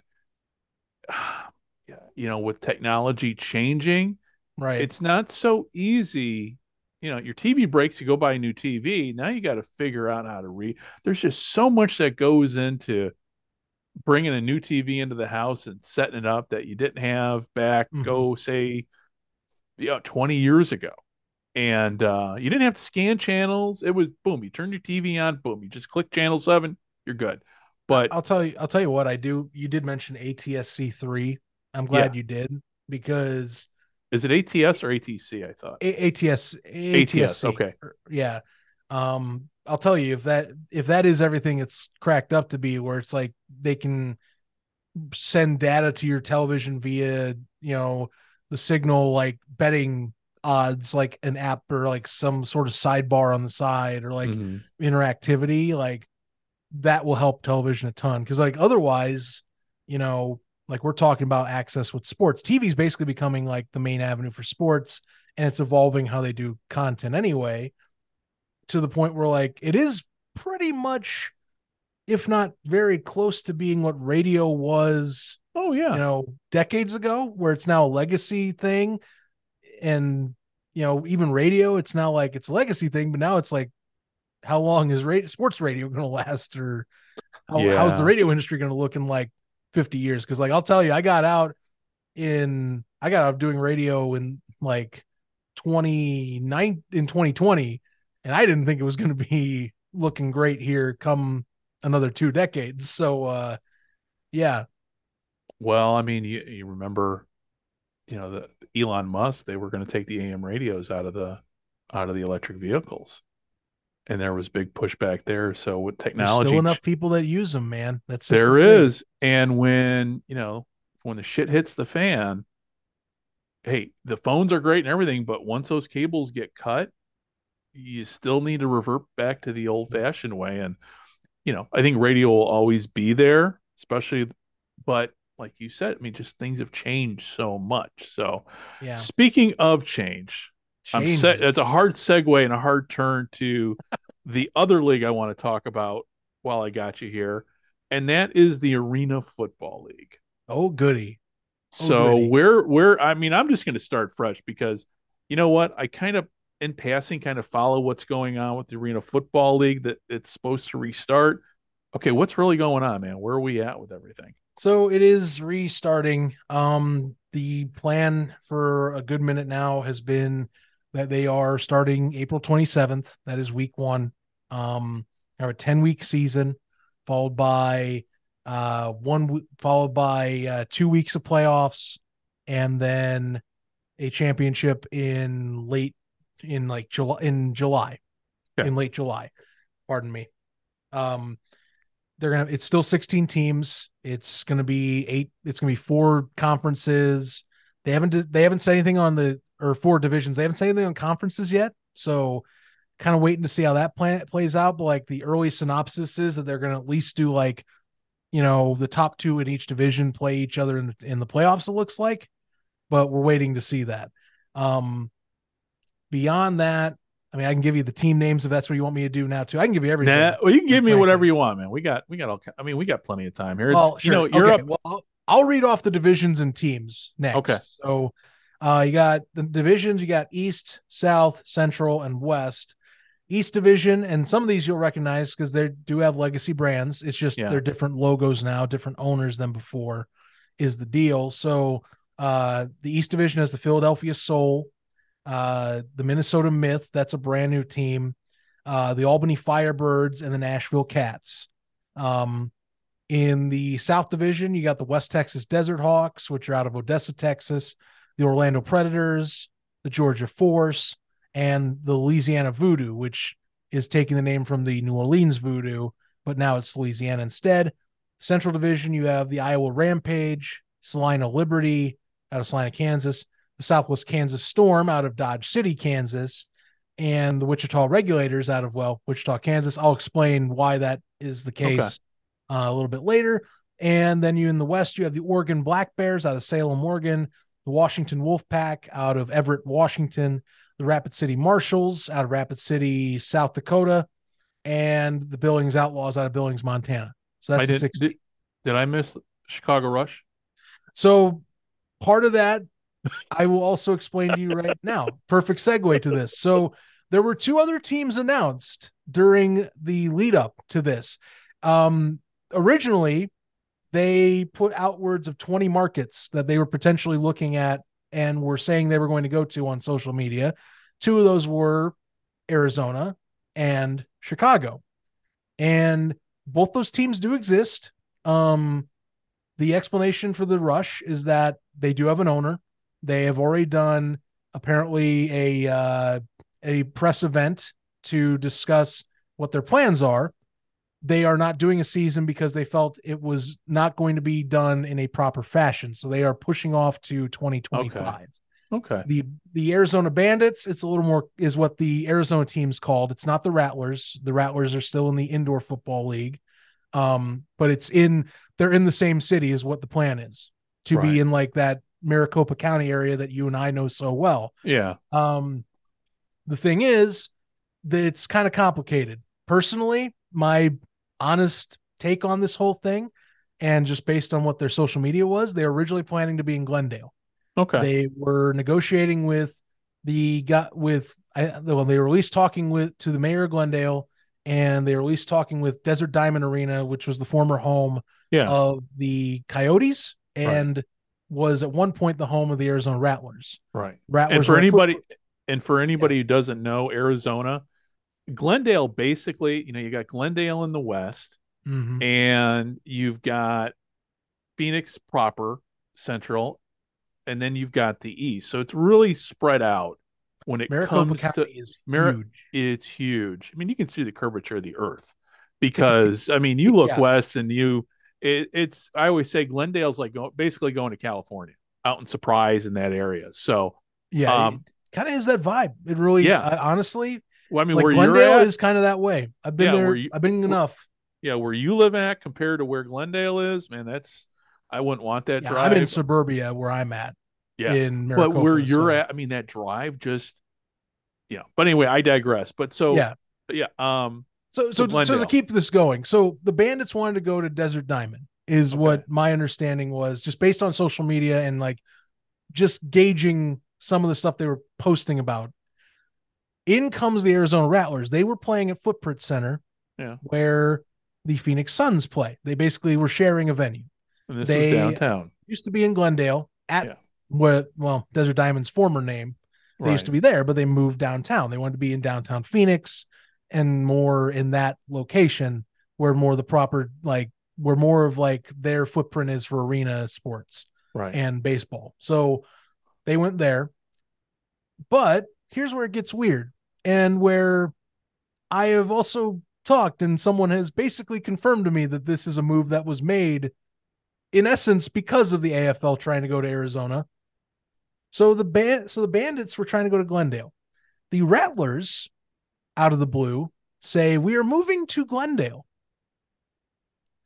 And I'm I'm like no previous evidence or anything that they were going to do it. No one in the industry thought it was going to happen that I've talked to. Just out of the blue, they said, We're moving back to Desert Diamond Arena. And this was after the bandits posted that they were talking to the mayor of Glendale about trying to locate the Glendale. Put the pieces together, and yeah. the said talks I've had, basically the Rattlers blocked, from what I understand, the bandits from really getting into the market Right. to start. Um, my understanding as well is that they have a deal with Footprint Center to where they can't have competition go to Footprint Center. So Wait, wait. The Rattlers can block then the Bandits from going downtown at what I still call an the old agreement America, basically with uh, the, old America West Arena. well, Footprint Center is what it's called now, but Yeah. but yes, basically the two biggest arenas in the county, they have essentially locked up and said, "Well, we can't let you get in. We have a like, I think it's, if I remember the conversation I had right with the person, it's like a three-year deal with Footprint Center that you can't have a competitive like entity in it, and that they will work with the Rattlers. So." the only option in town that made sense right away that since I've moved here is Mullet Arena. And Mullet Arena is a 5,000 seat hockey venue. Fits arena football. It's just not 15,000 or so seats like Okay, where- Desert Diamond was. You'll, where is that at in terms Tempe. of this? Okay, Tempe. Isn't there one more arena further out over by the Indian Reserve, over by Scottsdale, They, over by the? there is one, I believe it's, I don't remember the casino name, but I don't know if it's like suitable for arena football. Okay, okay. is the other because remember you also have to have it where it fits the nets the ceiling Yeah. has to be at least a decent size um is the whole spiel but okay, gotcha. the way but basically their next plan and they posted a video visiting Mullet Arena and checking out the venue after the Rattlers took Desert Diamond um essentially they ran out of time they Okay. they you know I think there was the people I that I talked to on the A that like are connected more to the AFL. They thought it was going to get done. That they were going to go go to mullet. At least my understanding, it didn't Okay. happen. But I do believe that that still is the plan. They just want to recoup Okay. because I think Glendale was going to have was at least possibly in the cards, but the Rattlers are the trusted bigger property in town, and if they come asking, you're going to appease to them right out of the gate okay. is the deal. So it's in city competition and part and I will say a lot a good chunk of that falls on the AFL for wanting to be in the market and being aggressive that way. But it's also a business tactic that I went, "Oh good, that's that's very friendly of you." Yeah, and also too, I mean, Yeah. the Rattlers have been around for God thirty plus years now. So Right. I mean, look, they're, they're the big kings in town. Yeah. You know, I, I I don't I don't at all think that I don't at all like misunderstand the move. You know, like they are being actively threatened by a league that wants to beat out their own league in competition and right, has said it in a public ba- in a public uh setting several times. right, Um it's just that they they took the very extreme measure of saying, yeah, you can get a venue, but good luck getting like oh yeah, a yeah, professional venue in that is that that is huge. Though you know, with that said, I mean, there's when with indoor football in a city that size, as spread out as as it is, Mhm. especially when I you know you can even consider the traffic because I remember um way back when when I you know when I was in the Navy doing my Navy Reserve down you know over by um um Papa uh, Papago Yeah. and having to drive out to Glendale heck on a Sunday with good traffic that was That's a, I mean, that's across town for those that don't know. Like Papago Yeah. is complete opposite side of like Phoenix Metro. right So so I mean, it's it's so. But I would I would think that there's plenty of room in that city for two arena for two indoor teams, especially given where Glendale is located versus I- where and I downtown think is. I think that the audiences can fit too. It's a big county, first off, Yeah. but you know, look, Mullet Arena, which I think is still the plan. It sounds like that they're going to try. They, they want to play next year. I think they just want to evaluate if that is indeed the venue they're doing and everything else they can recoup and not rush. You know, it's also Don Arbett's team. Uh, Don Arbett, for those that don't know, very uh successful arena football coach, championship coach for the San Jose Sabercats back in the day. Um, he was coaching the IFL for several years for a few years for the uh San for the um not the San Jose Panthers, um basically the Oakland Panthers. I'm I'm spacing Yeah. on the Bay Area Panthers is what they call themselves okay. um now. But he then moved on from them last year. He now is going to be coaching the Bandits when they launch. So you want to get this launch right, you know, is the thing. Plus, keep in mind, like we said, for them, they're getting into a market with a big boy in the industry. yeah. So even so, like you don't want to rush this. Like there's challenges and interference, Right. but you can wait. There's and keep in mind there's 16 teams. They're kind of the rush to get these 16 teams is Yeah. a bigger story than the bandits being existing right now. Yeah. And I think this is a good way to time to segue into maybe a question you have about the 16 current existing because uh Well, it gets yeah. Yeah. I was gonna you kind of you read my mind. Um, with these 16 teams, um, are they gonna? I'd be very blunt about it. Yeah. Is this going to be a one and done year with the AFL? Or are we going to have these teams around for season two? Because as you and I both know, that the history of the Arena Football League having teams continue. I mean, it's been one franchise folding after. It's basically you have a new Arena Football League every year. At least that's what it was before, with so many franchises folding and then re- and then new ones coming in. Where where do you see? You know, you see the Arena Football League with staying power this time. Do they have a decent business plan? What's your gut telling you? I mean, it's it's Right. kind of a it, there's. I mean, you know, you're the ex. You you really are the expert on this because you've done the inside the walls the inside the walls podcast. mhm. the- Your arena. uh, So what, what what's your gut telling you? What what do you think? Um, my current my current gut feeling is that there, there needs to be they're getting stuff on track but they're very rushed right now I, I do this is very much something that is a course correction at the moment um i'm very cautious. Um there's optimism in that caution. I, I do see potential with markets they have and it's it really comes down to how these teams have presented themselves and how they've done things since the league announced itself you know and it's a mix i'll be honest greg it really is. Like here's here's how the cu- the current situation is with the league. So when the league started they recruited two teams from the NAL the predators and then formerly the War- west texas warbirds who are now the desert hawks so they got two NAL teams they then got out of essentially a collapse of the champions indoor football league um, or champions indoor football, they got five teams out of that league collapsing and splitting up. So that would be Billings, Wichita, uh, Southwest Kansas, Salina, and Rapid City. Right. I can tell you for a fact, at least in terms of we're talking about opinions and views on those teams, the CIF teams are not looked at as teams that people feel will survive next year. Right. Um, the CIF, for all intents and purposes, and rumors I have understood about how they've operated, we're talking about teams that have operated paying players base salary of, I believe, 150 a game. And the current rumored, though very much confirmed at multiple junctions, base salary in the AFL is a thousand dollars. Not crazy if we're talking compared to the UFL, Right. but in arena terms, I mean, we're talking like That's huge. we're talking a lo- a big leap in pay, like a massive leap in pay per player. So, especially for the CIF ones, Right. that they're having to adjust to this cost. You know, and that's also coming from the fact that some owners also came from these leagues too. The Iowa Rampage, their background is also from the CIF. So you have six of those teams that are CIF background. Meanwhile, if we're looking at the origins of teams, the Oregon Black Bears and the uh, Washington Wolfpack, the Wolfpack, their start comes from semi pro.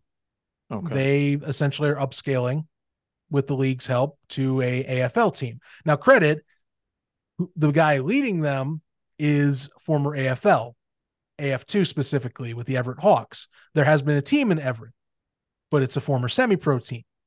You know, Oregon, Salem, Portland area that has had arena football in the past, but the origins of the Black Bears are from the American West Football Conference. It's about the same size to half the size smaller of the CIF and but similar pay scale in that regard.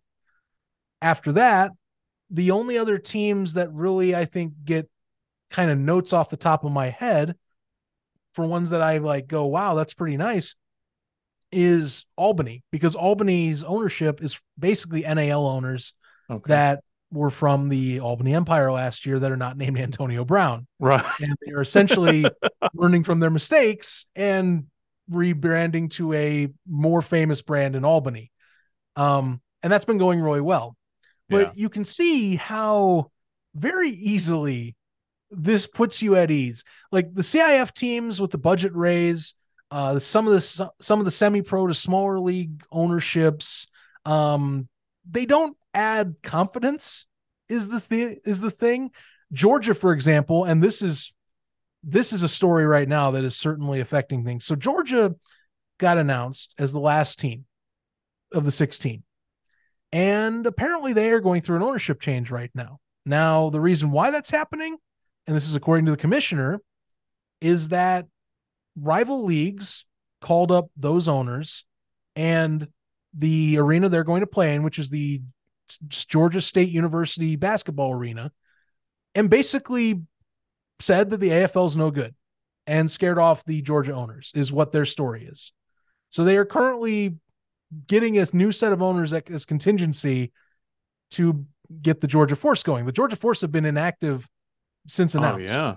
yeah. So it's also about two and a half months till season kickoff. Well, really three, but still, things are needing to progress. There's a lot of that type of stuff. Some yeah. teams don't have websites up you know, one or two of them still don't have like full schedules out. You can piece them together, right? But they aren't fully out. And two of them, credit for different reasons, haven't announced their venues yet.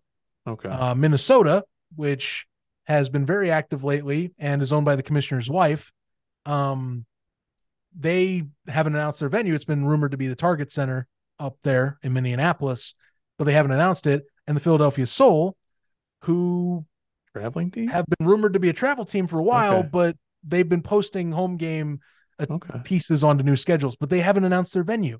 And so is Ron is Ron Jaworski part of that? No, okay. originally. So originally he was reported by the Philadelphia Inquirer that he was going to be um, an advisor, but that was apparently incorrect. Right. He apparently has no affiliation with this version of Philadelphia Soul.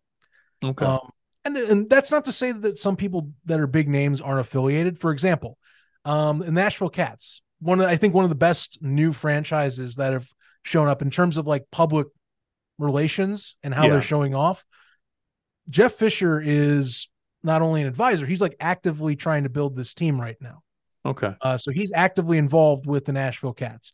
Uh, Kayvon Thibodeaux, credit athlete ownership. Um, as much as I did just kind of take a, a uh, dump on Oregon a little bit. Kayvon Thibodeaux is the majority owner of the Oregon Black Bears. Okay. So there is money there. Um, there's apparently it's been stated that the Louisiana Voodoo are owned by a celebrity, but they haven't revealed the celebrity. Okay.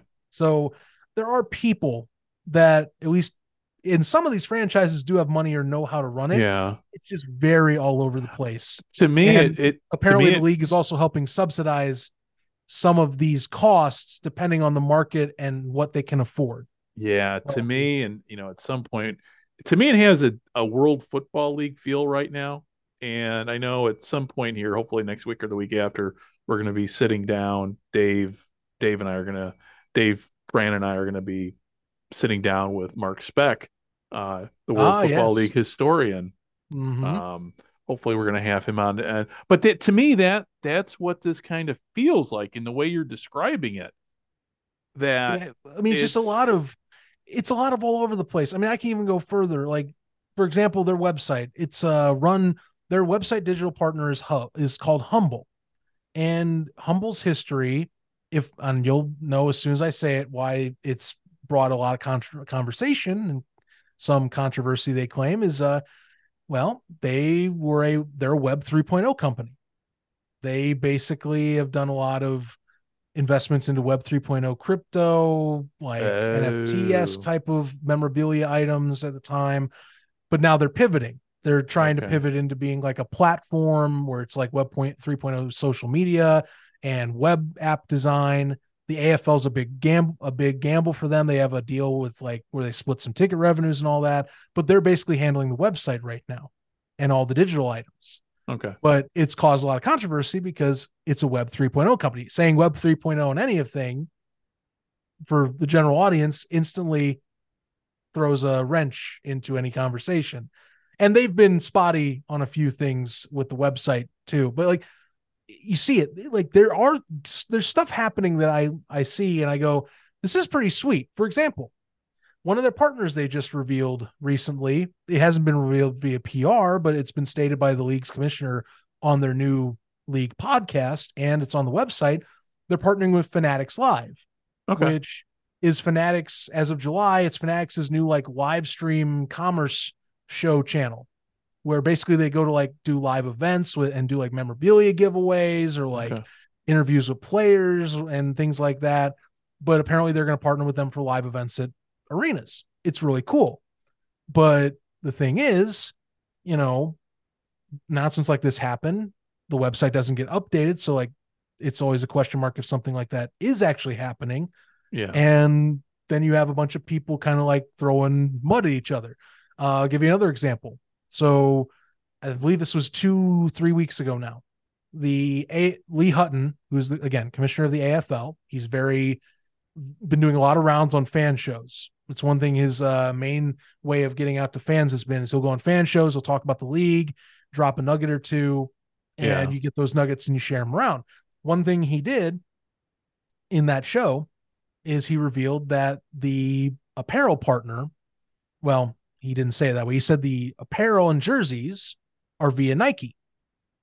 And it got a lot of people into frenzy. It's Nike. It's a big deal. You know, so I mean, Nike's the top, man, you know, apparel Yeah. manufacturer. They're the NFL's apparel manufacturer and jersey maker. You know, it's a big deal. And so we go on and people post about it, but then we get clarification uh, via Arena Fan. Tim Capper, great guy over there Yeah. and crew, and he gets clarification. The sideline apparel and the apparel that the league is going to be selling will be Nike, but they're doing the jerseys via BSN Sports, which BSN does a lot of like regional high school and like smaller league deals and all that. So it led a lot of people into a frenzy of complaining and it's just kind of the cycle how it goes greg you'll you'll see them get a few steps in the right direction and then they'll they'll do a misstep or something Uh, like this and you know, or two steps up, one step back. yeah and then the thing is the afl a lot of this i think stems from the fact and i i don't knock people it's the brand they are using Yeah. the afl brand and i know some people you know like look the ifl has a good has a quality brand in itself there's no arguing that Right. but when you when the AFL came back in February and it officially announced itself to the world, you know, even with it being in the state it is right now and being kind of rushed up and Yeah. you know trying to fill the gaps, that league still beats the engagement and public connection with the sport over any well-established league like the IFL or the NAL. And and that's the thing. A lot of people have a lot of connections to the AFL. They don't Yeah. want to see it dragged through the mud by people that don't know what they're doing supposedly. That that's part of the deal. Then you have half the audience that I talk a lot with and they're fans of the brand period and they believe in the vision.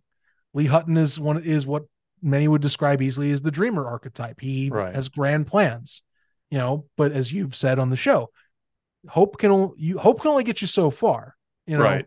And I think a lot of people are worried that it's the hope element and you keep trying to feed the carrots and then you start Yeah. worrying about feeding too many carrots and you're going, wait a minute, we still have to take care of the stuff in front of us before we can talk. For example, you know, Lee Hutton's gone on record and he has stated he wants to play games in Mexico, like showcase games like the NFL does. And he has part and he has people he knows in Mexico. He wants to do this stuff through. And I go, great, that sounds like a fantastic idea if you get established. But we need to be established. And I think that's what a lot of people come back to is like, hey, let's finish the stuff we have to do before you start throwing those things towards people. Because I like it. Uh, Don't get me wrong. If you were to tell me this a year later and the league's stable, I'm good. Yeah, that's great. Yeah. If you can do that feasibly, great. But you can't. And this is what I've been frustrated on. And I've done a video on it when they announced a new, at New York City, uh, in New York City on a press conference that was for the original teams on my own personal YouTube page. You can't always be cart before the horse. You have Right. to do some things by the book before you can just throw special things out into the into the wild like that.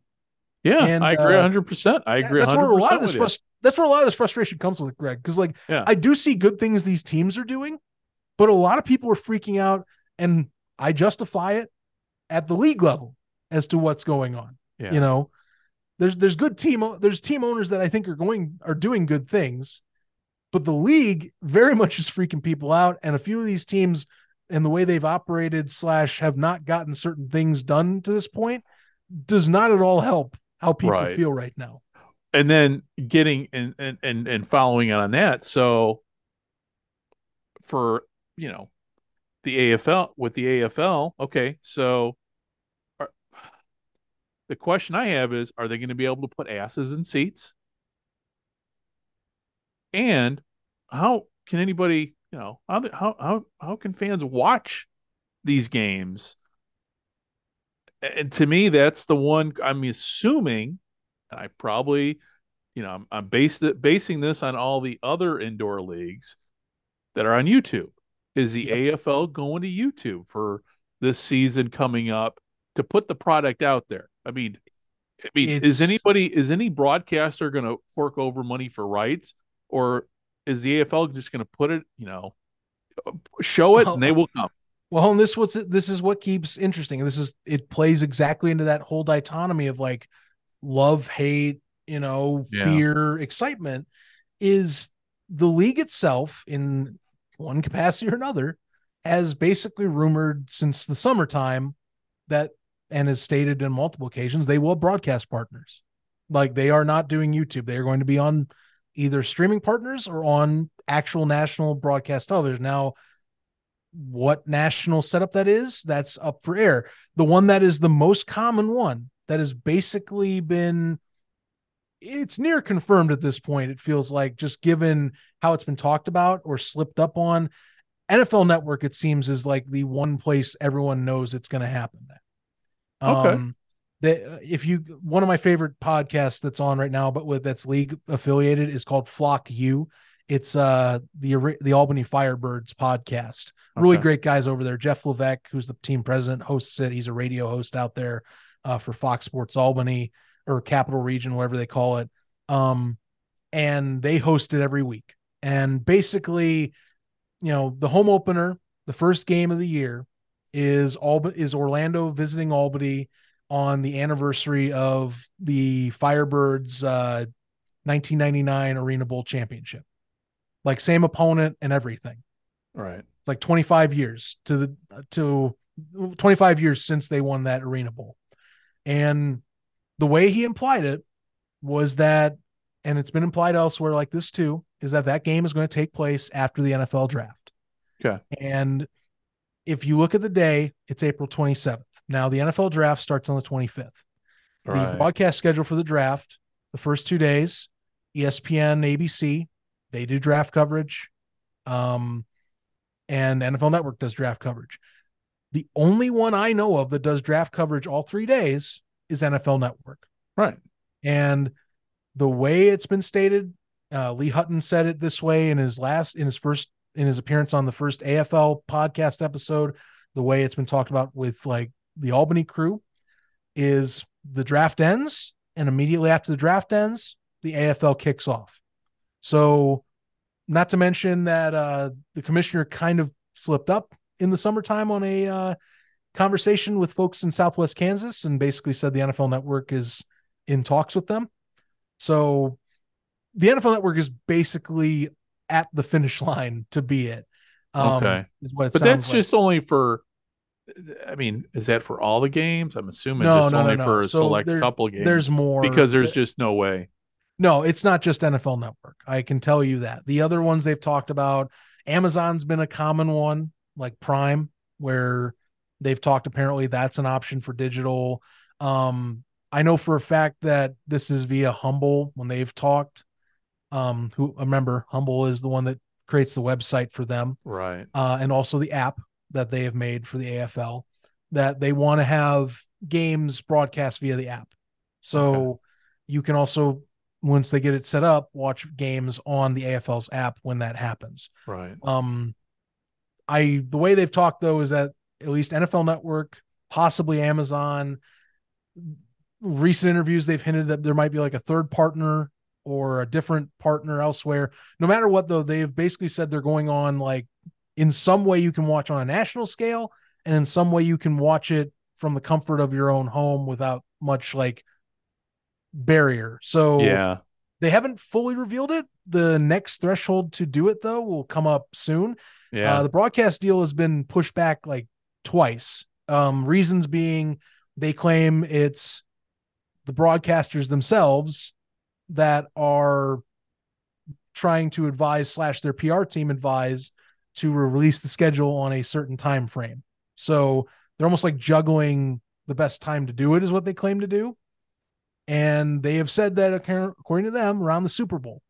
So Super Bowl week, it sounds like they're supposed to reveal the broadcast deal. Okay. Um, which we'll see then.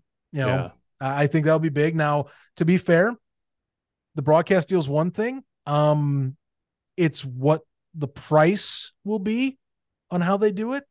Because one reason why a lot of teams do YouTube at this level is it is much more cost friendly right. at this level. Um, history for the AFL has shown that the AFL has never made money off a broadcast deal that we are aware of. Um, you know, at least I don't think they made. I am not aware of them making money on NBC. Someone else might know that differently, but yeah, you know, besides the NBC deal, you know, they didn't make money on NFL Network the last time they were on, which is in 2010 through like I think 2012.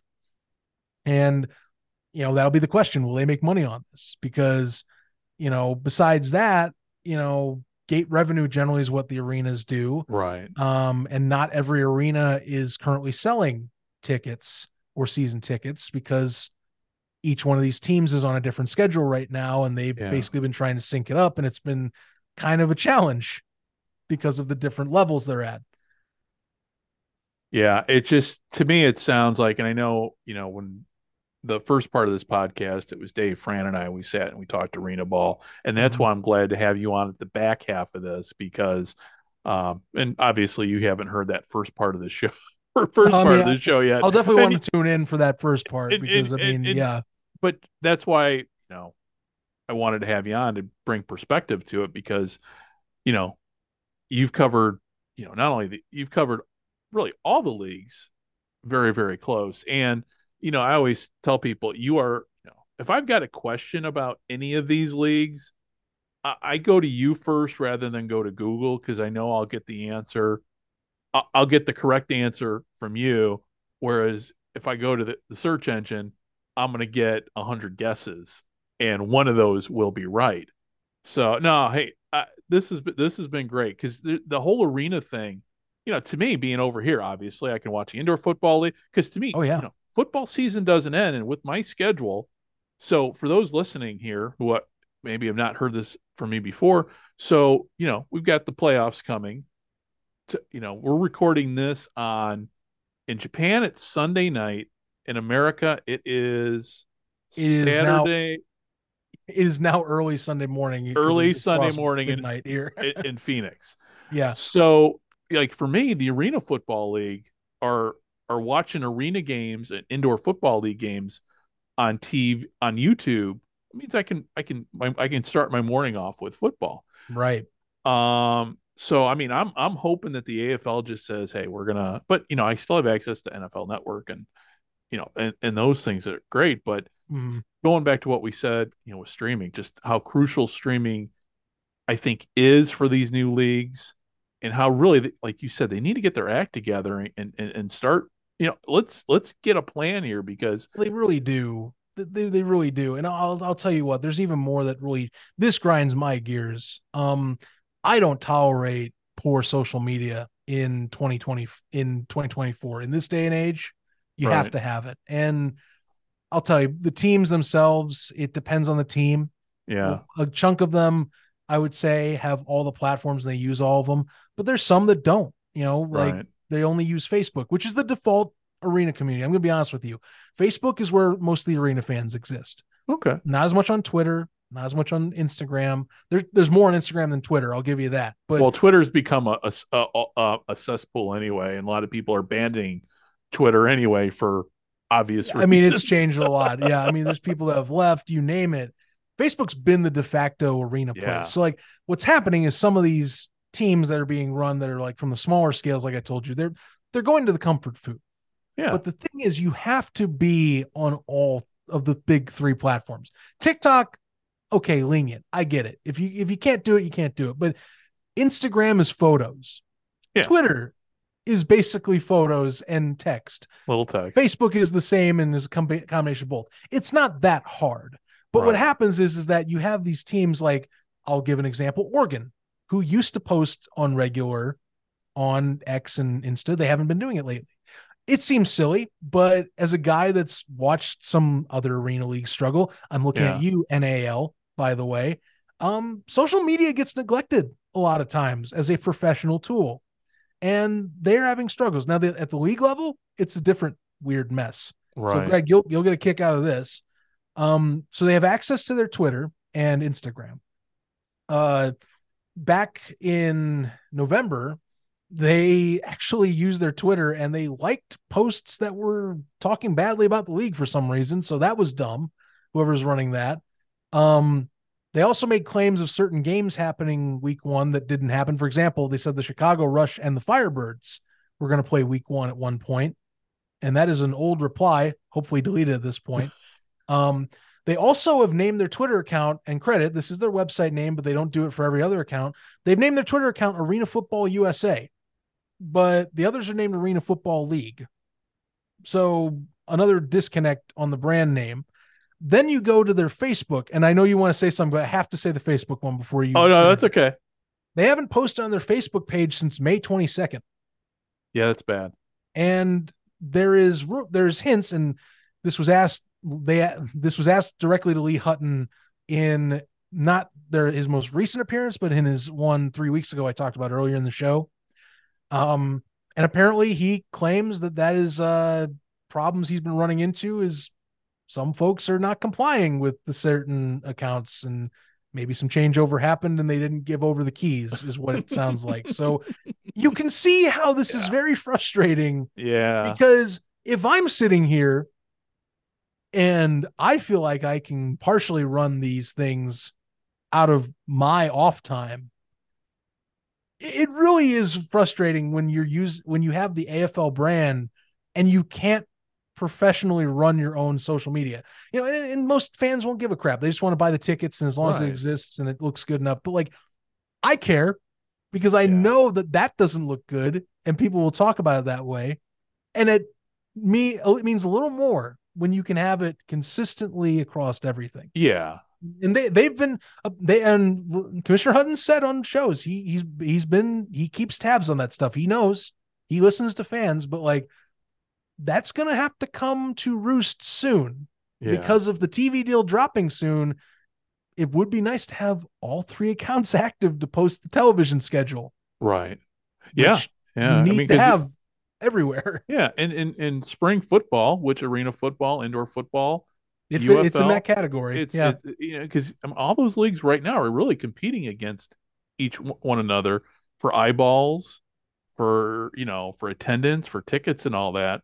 So yeah, Mhm. you're gonna have to. Yeah, it's it's gonna be an interesting. It's gonna be an interesting next few months how this all plays out. So Right. hey, now, Zach, if they now if they get things accelerated in the next few months, this is Yeah. where my tweener caution comes in. I have optimism if things continue to develop as they've been. Like I said, the Fanatics live thing that was announced today as we're recording, um, or at least it was brought up on the website. It's a good thing. They keep hinting that they have not shown their whole deck. right. So I am giving them their leeway, but it's running out, is all I can tell you. Okay. Um, their next threshold is the Super Bowl, is the week of the Super Bowl for me, basically.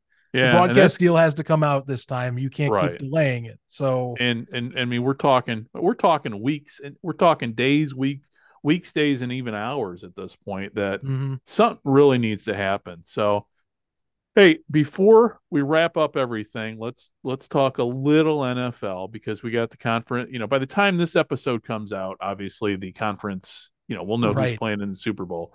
But what was your but there is one team we can actually kind of talk about. Actually, there's two teams we can talk about There's two. without yeah, well, we between our between our Bears and, you know, our Cardinals. Mhm. Um two of the worst teams in the league this past year. pretty much. Um, do you see any hope for either team this going into the off season?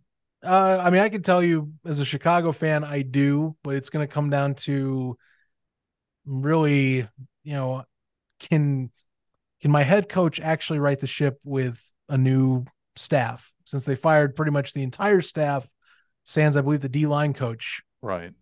to, or sorry, the O line coach, um, to stay with Matt Eberflus, which is basically a sign to say, as you know, hey buddy, you're on the hot seat. You got to go to the playoffs this year. Like that, that, that is basically it. Yeah. That's the first step And towards here's the here- firing. here's a wild card kind of thrown in there too that people really don't talk about, and I think they should. But Virginia McCaskey, um, she's a hundred.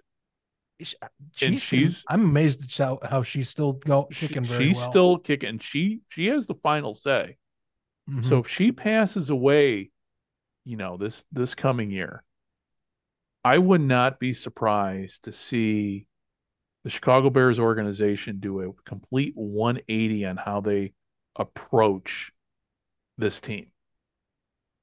I, I really I, because I could I could see if if things aren't working out, dude, if they go 0 and 4 or 0 and 3, I think that's it because but it, you know, I mean the yeah, I just don't see how he could keep his job if if he just if they start failing right out of the gate, which uh, you know Right. we, we we know it could very well happen. Now the Cardinals, on the other hand, oh go go ahead. We'll stick with the Bears here. Yeah, Um, I'm- I'll wrap up. I mean, I'll wrap up my thing because I, I do th- the Cardinals. I do want to hear yours because like I do kind of follow them yeah, out here, getting Well, better. but kinda got it. still, Still a Bears got- fan at heart, Yeah. heart first, but uh, you know, McCa- Virginia does have the final say. Um, I know for I know just the way it's been taught written up is that George McCaskey is really like like he handles more of the day to day. The serious stuff Virginia has to be in the room for right. but because Virginia, you know, her age and everything like that, George does kind of become that right.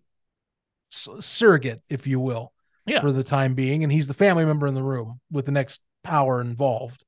Uh, and basically, he'll be the one taking over the organization when Virginia, when she passes away. Um, you know, for the organization, though, I mean, I'll give him this. Kevin Warren, I think he was a Kevin Warren is an office guy, great hire to me, and is someone that I don't think takes crap. Um, you know, he's got his own plate of stuff to deal with with the stadium he's trying to build, but he's also made it known he does not take issue with success. And they did reorganize how they do management. Ted Right. Phillips, he was a big guy that people felt like was interfering with a lot of issues over the last two decades. He retired Yeah. uh just last just 2 years ago. Right. Um, I know he was a financial guy, but a lot of times people felt he was a a person in the room that was making decisions that were not helpful for the team. So he doesn't. He's like an advisor role, I believe it is, but he doesn't. He doesn't have any major stake in the Bears anymore. You know, they basically gave that role to Kevin Warren, and he does all of it now. Yeah. So it's not diversified between like multiple people. It's Kevin's job, and he's a football guy. You know, Ryan Poles, decent GM, but I still need to see him play out how this goes this offseason and can he pay veterans that play well. He's proven so far he's okay with just letting people walk because there's probably a cheaper version of him in the room somewhere else. Right. You know, and sure, TJ Edwards worked out. Yeah. But Roquan Smith also is an all pro linebacker that you could have afforded when you paid mm-hmm. Tremaine, Tremaine Edmunds similar money. So just putting that out there. And then uh yeah, then it comes down to the coach. But um, you know, I think there's optim just I wanted to wrap up that there is optimism. There is a good core roster.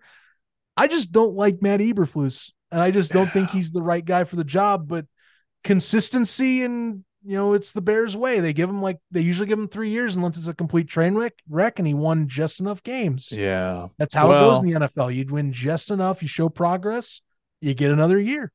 Yeah. You know? It just it's it's you know, I it's funny because when John Gunning and I we talk on, you know, we try to get a little Bears talking on the Gridiron Japan podcast, and he's as hardcore.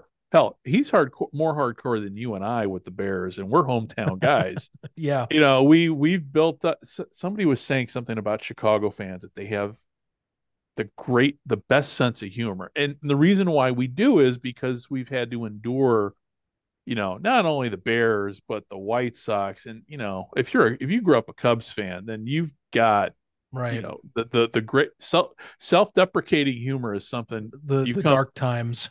Yeah, yeah. But I just I don't know I don't know I just I I don't have hope, but we'll because you know they didn't give Mark Trestman really a chance. They cut him loose after two years. I'll now admit that one and, that one felt like it was at the end. And what what gets me is mid season. Yeah, Matt Eberflus was like, and this is Bears fans too. If I'm gauging the room, they were dead set he was going to be gone. Right. Saved his job when he took the defensive coordinator spot, and Luke Getsy and company altered the offense a bit to be more reactionary. Pick two options for Justin Fields in the running game. Like yeah. without those options and the defense being reinforced by a coordinator, go right. figure, um, who's running head coach, we probably are talking about someone else going to Chicago. Maybe it's not, you know, I was hoping dream scenario was Jim Harbaugh. Yeah. But, you know, I get why he went to LA. And again, you know, Matt Eberflus, it's the way of the NFL. You win four more games. You know, they was a low baseline. He set for himself year one. He did, you know, he showed a little more cohesion in the second half and saved his position. You get one more year. Un- unlike Trestman, who, as much as both of them did media gaffes in PR conferences and did weird things with how they manage games, one in his second year went from an eight and eight squad that just missed winning yeah. the comp the division to a complete five and eleven train wreck. The other was already a train wreck and recovered from a potential second year train wreck. Yeah. So that's the difference. You know, you yeah. can point to that and have and this is what always kills me, Greg. It's just enough of an excuse to do nothing. Complacency right. with the Bears, it goes hand in hand every single time. Yeah. And I've only lived 28 years on this earth, and it happens at such a regular rate in yeah. my life. They are complacent I mean, until they have to change something. Well, I mean, and that's, you know, going back to the seven, late 70s mm-hmm. when uh, George Halas brought Mike Ditka in because it was just it was like that back then. And then they brought Ditka in, and to me, you know, when they brought Ditka was not a freaking football genius at all, but he, you know, he coached under Tom Landry, and yep. you know they had you know Jim Finks was doing the draft. I mean, so they had, you know, so they had a the perfect mediocre coach for the abundance of talent that they had and they also had Buddy Ryan. So, but we don't have that.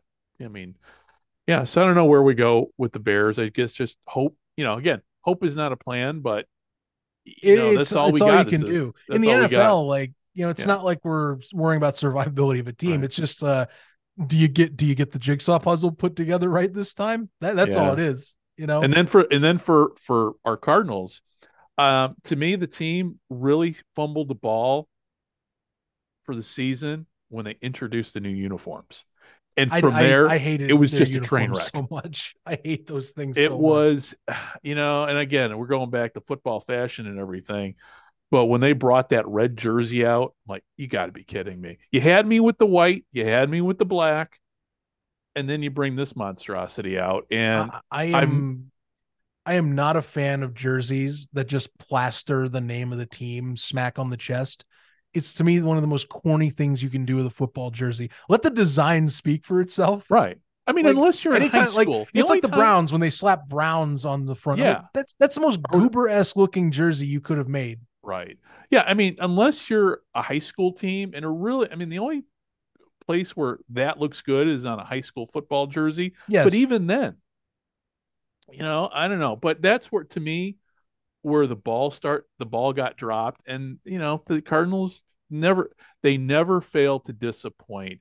And when they traded Joshua Dobbs and sent him packing, again, uh, you know, they had Kyler Murray, which, you know, he's still a minute, he's still a little bit, you know. Yeah.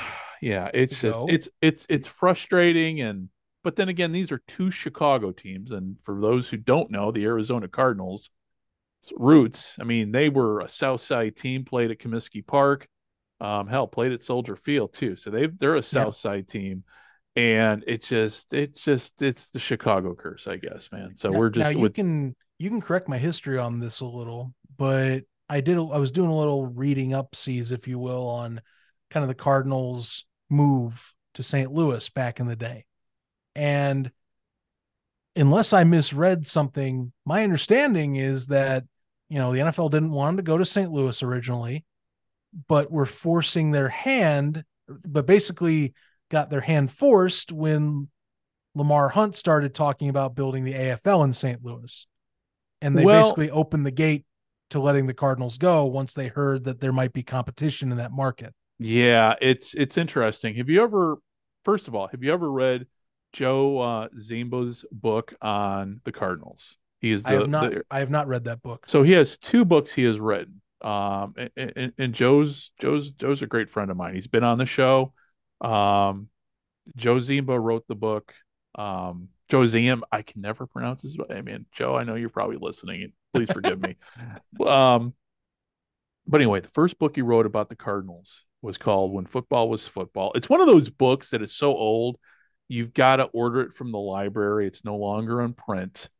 Okay. The only the only print copy that I know that's available is sitting at um, Randy Snow's house who does the World for Foot World of Football pro- podcast because mm-hmm. I I let him you know when I moved I gave him my copy that Joe signed I gave it to him to read. So that's the only copy and you can't but you have to go to but you know believe it well you're down in Arizona too so um I got a library card so no I mean, I... no no what I'm saying is he does lectures during the year when he's he's retired so he comes down to arizona so oh, does he now? um and now is that time of year where he's kicking up with his um his uh, lectures at the library he's mm-hmm. done at mesa library um he he travels around the state does does lectures about the cardinals and the history of the team so he's got that book and then also two recently um he just put out within the last year and a half um, his book on the Bears and the Cardinals.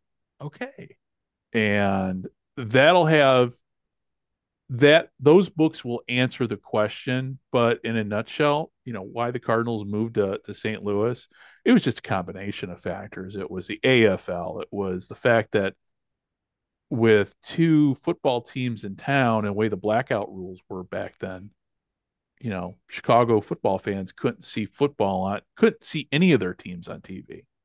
Yeah. And and so that that and it was just a lot of things. Plus, too, you know, the Cardinals were losing money too. I mean, they were are actually they were losing money, but there was always they were always teetering right on the edge. And you know, the Bidwills have been horrible owners for decades. And it continues to this day. I don't care what anybody says about Michael Bidwill. Um, the reputation of the franchise has taken a huge hit with him at the helm. From what has been alleged, from the product on the field, yep, to the uniforms and uh, the uniform that's that's a side that's a sidebar, but even you know I mean help I mean there's a the Cardinals when they first moved out, and I, you know if you remember this, when the Cardinals first moved to Phoenix, it was with the promise that they were going to get a dome stadium, and it took 20 years for to get them. Let's see, 87, yeah. So it took 20 years to get the stadium, and so when they played at um, Sun Devil Stadium, I mean they, dude, you know how hot it gets down there during the day. That's oh, all I'm saying. Just so you know, they couldn't they couldn't get people in the stadium unless either the Cowboys were in town or it was a night game, one of those types of deals. So so they get the new stadium, they start bringing and you know, the fans start coming, but you know, I mean, you think about where the Cardinals have, you know, they, they they've put they, they never put a quality product on the field. It bad man and Steve Keim. Don't even get me started. Well, I mean that's its own can of worms too from that era, which is ironic because like in recent memory, the Steve Keim era, if you talk like, you know, Carson Palmer and like post Kurt Warner. Oh yeah, it's the most yeah. successful like second phase in the tw- yeah. in the 21st century. Right. Like they were one blowout loss away from going to a Super Bowl with Carson Palmer right. And company. It's still kind of crazy to think that they were yeah. if they just had their A game for one night in Carolina. Yeah. They could I mean, have changed how that was they've had on. they've had quality coaches down there. I mean, Ken Whisenhunt to me is still yeah, know, everybody talks about Bruce Arians, but Bruce Arians didn't make it to the show with the team no. he had. They should have gone to a Super Bowl, you know, but Ken Whisenhunt was able to get a nine and seven team and it really managed that team well because if you remember those playoffs for that Super Bowl that year, the Cardinals looked nothing like they looked at the end of the season. When they started that playoff run, they had they were fresh. They, you know, it's one of those where they peaked right at that time. Even their record was crappy, but everybody was healthy. Had Edgerrin James was hadn't really played all year, so he was he had fresh legs and it was just it was a magical season. But when, so when you, uh, but other than that season when they went to the Super Bowl and that 2015 team in that Bruce Arians run where you know they had potential, but it, it, just it's just been nothing but disappointment. So we'll yeah, well I'm curious to see where we go from here. Yeah, I do wonder where what happens. I mean, obviously, the Kyler decision is a big deal, you know, or at least how they're going to keep going with him. It sounds like they're going to stick with him yeah. for the most part. So, you know, and he showed flashes at the end of the year that he's healthy. It's just, I feel like more of his problems now are actually about his health than his yeah. own production because he's shown he's electric. He can throw his, his size and he can run, but he's, he has not shown much uh, dexterity. Right. And it's starting to catch up to him. Yeah. You know? I mean, eh, you know, he's great for, fa- I mean, if you're, if you're drafting a fantasy team, yeah, you want him, but if you want your team to win, is he really the guy that you really want in the you know in the short term right. and even the well, I mean, do you term? expect him to be the runner again like he was in his early years? I don't think so. No. I think he has to become and credit he he can throw from the pocket. We've seen it, but like yeah, I feel like the runability of Kyler Murray does is not going to be as what it used to be because I mean we're talking dude that's dealt with ankle injuries, ACL, you know, and it's been a consistent injury plague since he's gotten into the league. Yeah. So you have yeah, I... Eh, that usually can control that usually then is where you're converting yourself. Like it's like Cam Newton, you know? Right. All right, gotta be a pocket passer. If you start running again, you can, but A, you're not going to be as effective because you've had to deal with recovery. B, you're going to have that in your head. Right. That I might have something get messed up if I run too much. Yeah. You know? Yeah. Yeah. No, it's interesting too, just thinking about that. You know, not every everybody has tried to be Fran Tarkenton over the years, but nobody can. So yeah, it's hard to be. Yeah. Really so hey buddy, listen, on that note, let's wrap everything up here. So before we uh hit the uh dis before we uh hit the stop button on the podcast, let everybody know how to how to find you, reach you, re well watch re you know, you know what I'm saying. Oh, I know what you're talking about. You're all good. Yeah, I, my my best advice is uh really search anything that's uh UFL podcast. That's the main thing I would go for. So uh you can find us at UFL podcast on your favorite on your favorite social media platform um or look up UFL podcast on YouTube. We're actually expanding our roster of shows. Uh, like I said at the beginning, I know it's been a long interview, so I'll reiterate this. Um, or not even interview, just conversation, sort Yeah. of conversation between buddies. What am I doing? Uh, you know, I'm like, I'm like, for some reason in a show I've never been on before mode, which is silly because I've talked to you so many times. Yeah. Anyhow, um, yeah, UFL podcast on your favorite social media platform on YouTube. Check out UFL podcast, the page. We are doing starting now till the end of the UFL season and beyond, most likely every Monday. We have around the UFL, it's your favorite pro football newsroom writers, personalities. They're going coming together on one show, talking one hour about the UFL, the last week of the UFL, recaps of the games, interviews with players, coaches, personalities from the league that we're going to have on on a regular basis. So check that out. And then the UFL podcast is on every Friday, or at least Fridays during the season, uh, 9 a.m. Eastern time on that same page. Gets you ready for the week ahead and any news from the week before. So we cover you with the recaps. We got you for the previews. We have everything this year on PFN. And you guys are going to be busy. You guys are going to be real busy. We, Starting real this is the busiest we have been. Um, but I'll tell you, everyone that's in our group, we're ready for it. We like we're excited for it.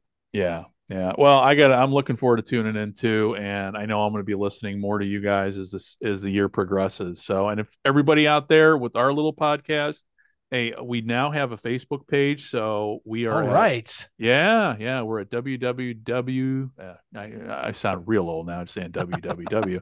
but anyway, facebook.com uh, backslash from the 55. We're also on Twitter, X, or whatever the hell you're going to call it. Um, from the 55. Um, you know, Dave, Fran, and I are old guys, so we haven't done we're not doing Instagram right now. But also, you know, hey, we're at the Sports History Network and uh, Sports History HQ um, with uh, Arnie, and not only uh, not only are we there, but man, there's a ton of great uh, podcasts Yes. out there focusing Yes, on history, including Joe Ziemba's "When Football Was Football" podcast. Uh, the uh, the um, he is the dean of the uh, the the history the uh, the history the history professors at the Sports History Network. So Nice. on that note, thank you very much for tuning in, and we will be talking to you next week. Bye bye. This is Hugh McElhenny of the San Francisco 49ers. Here is our football polka.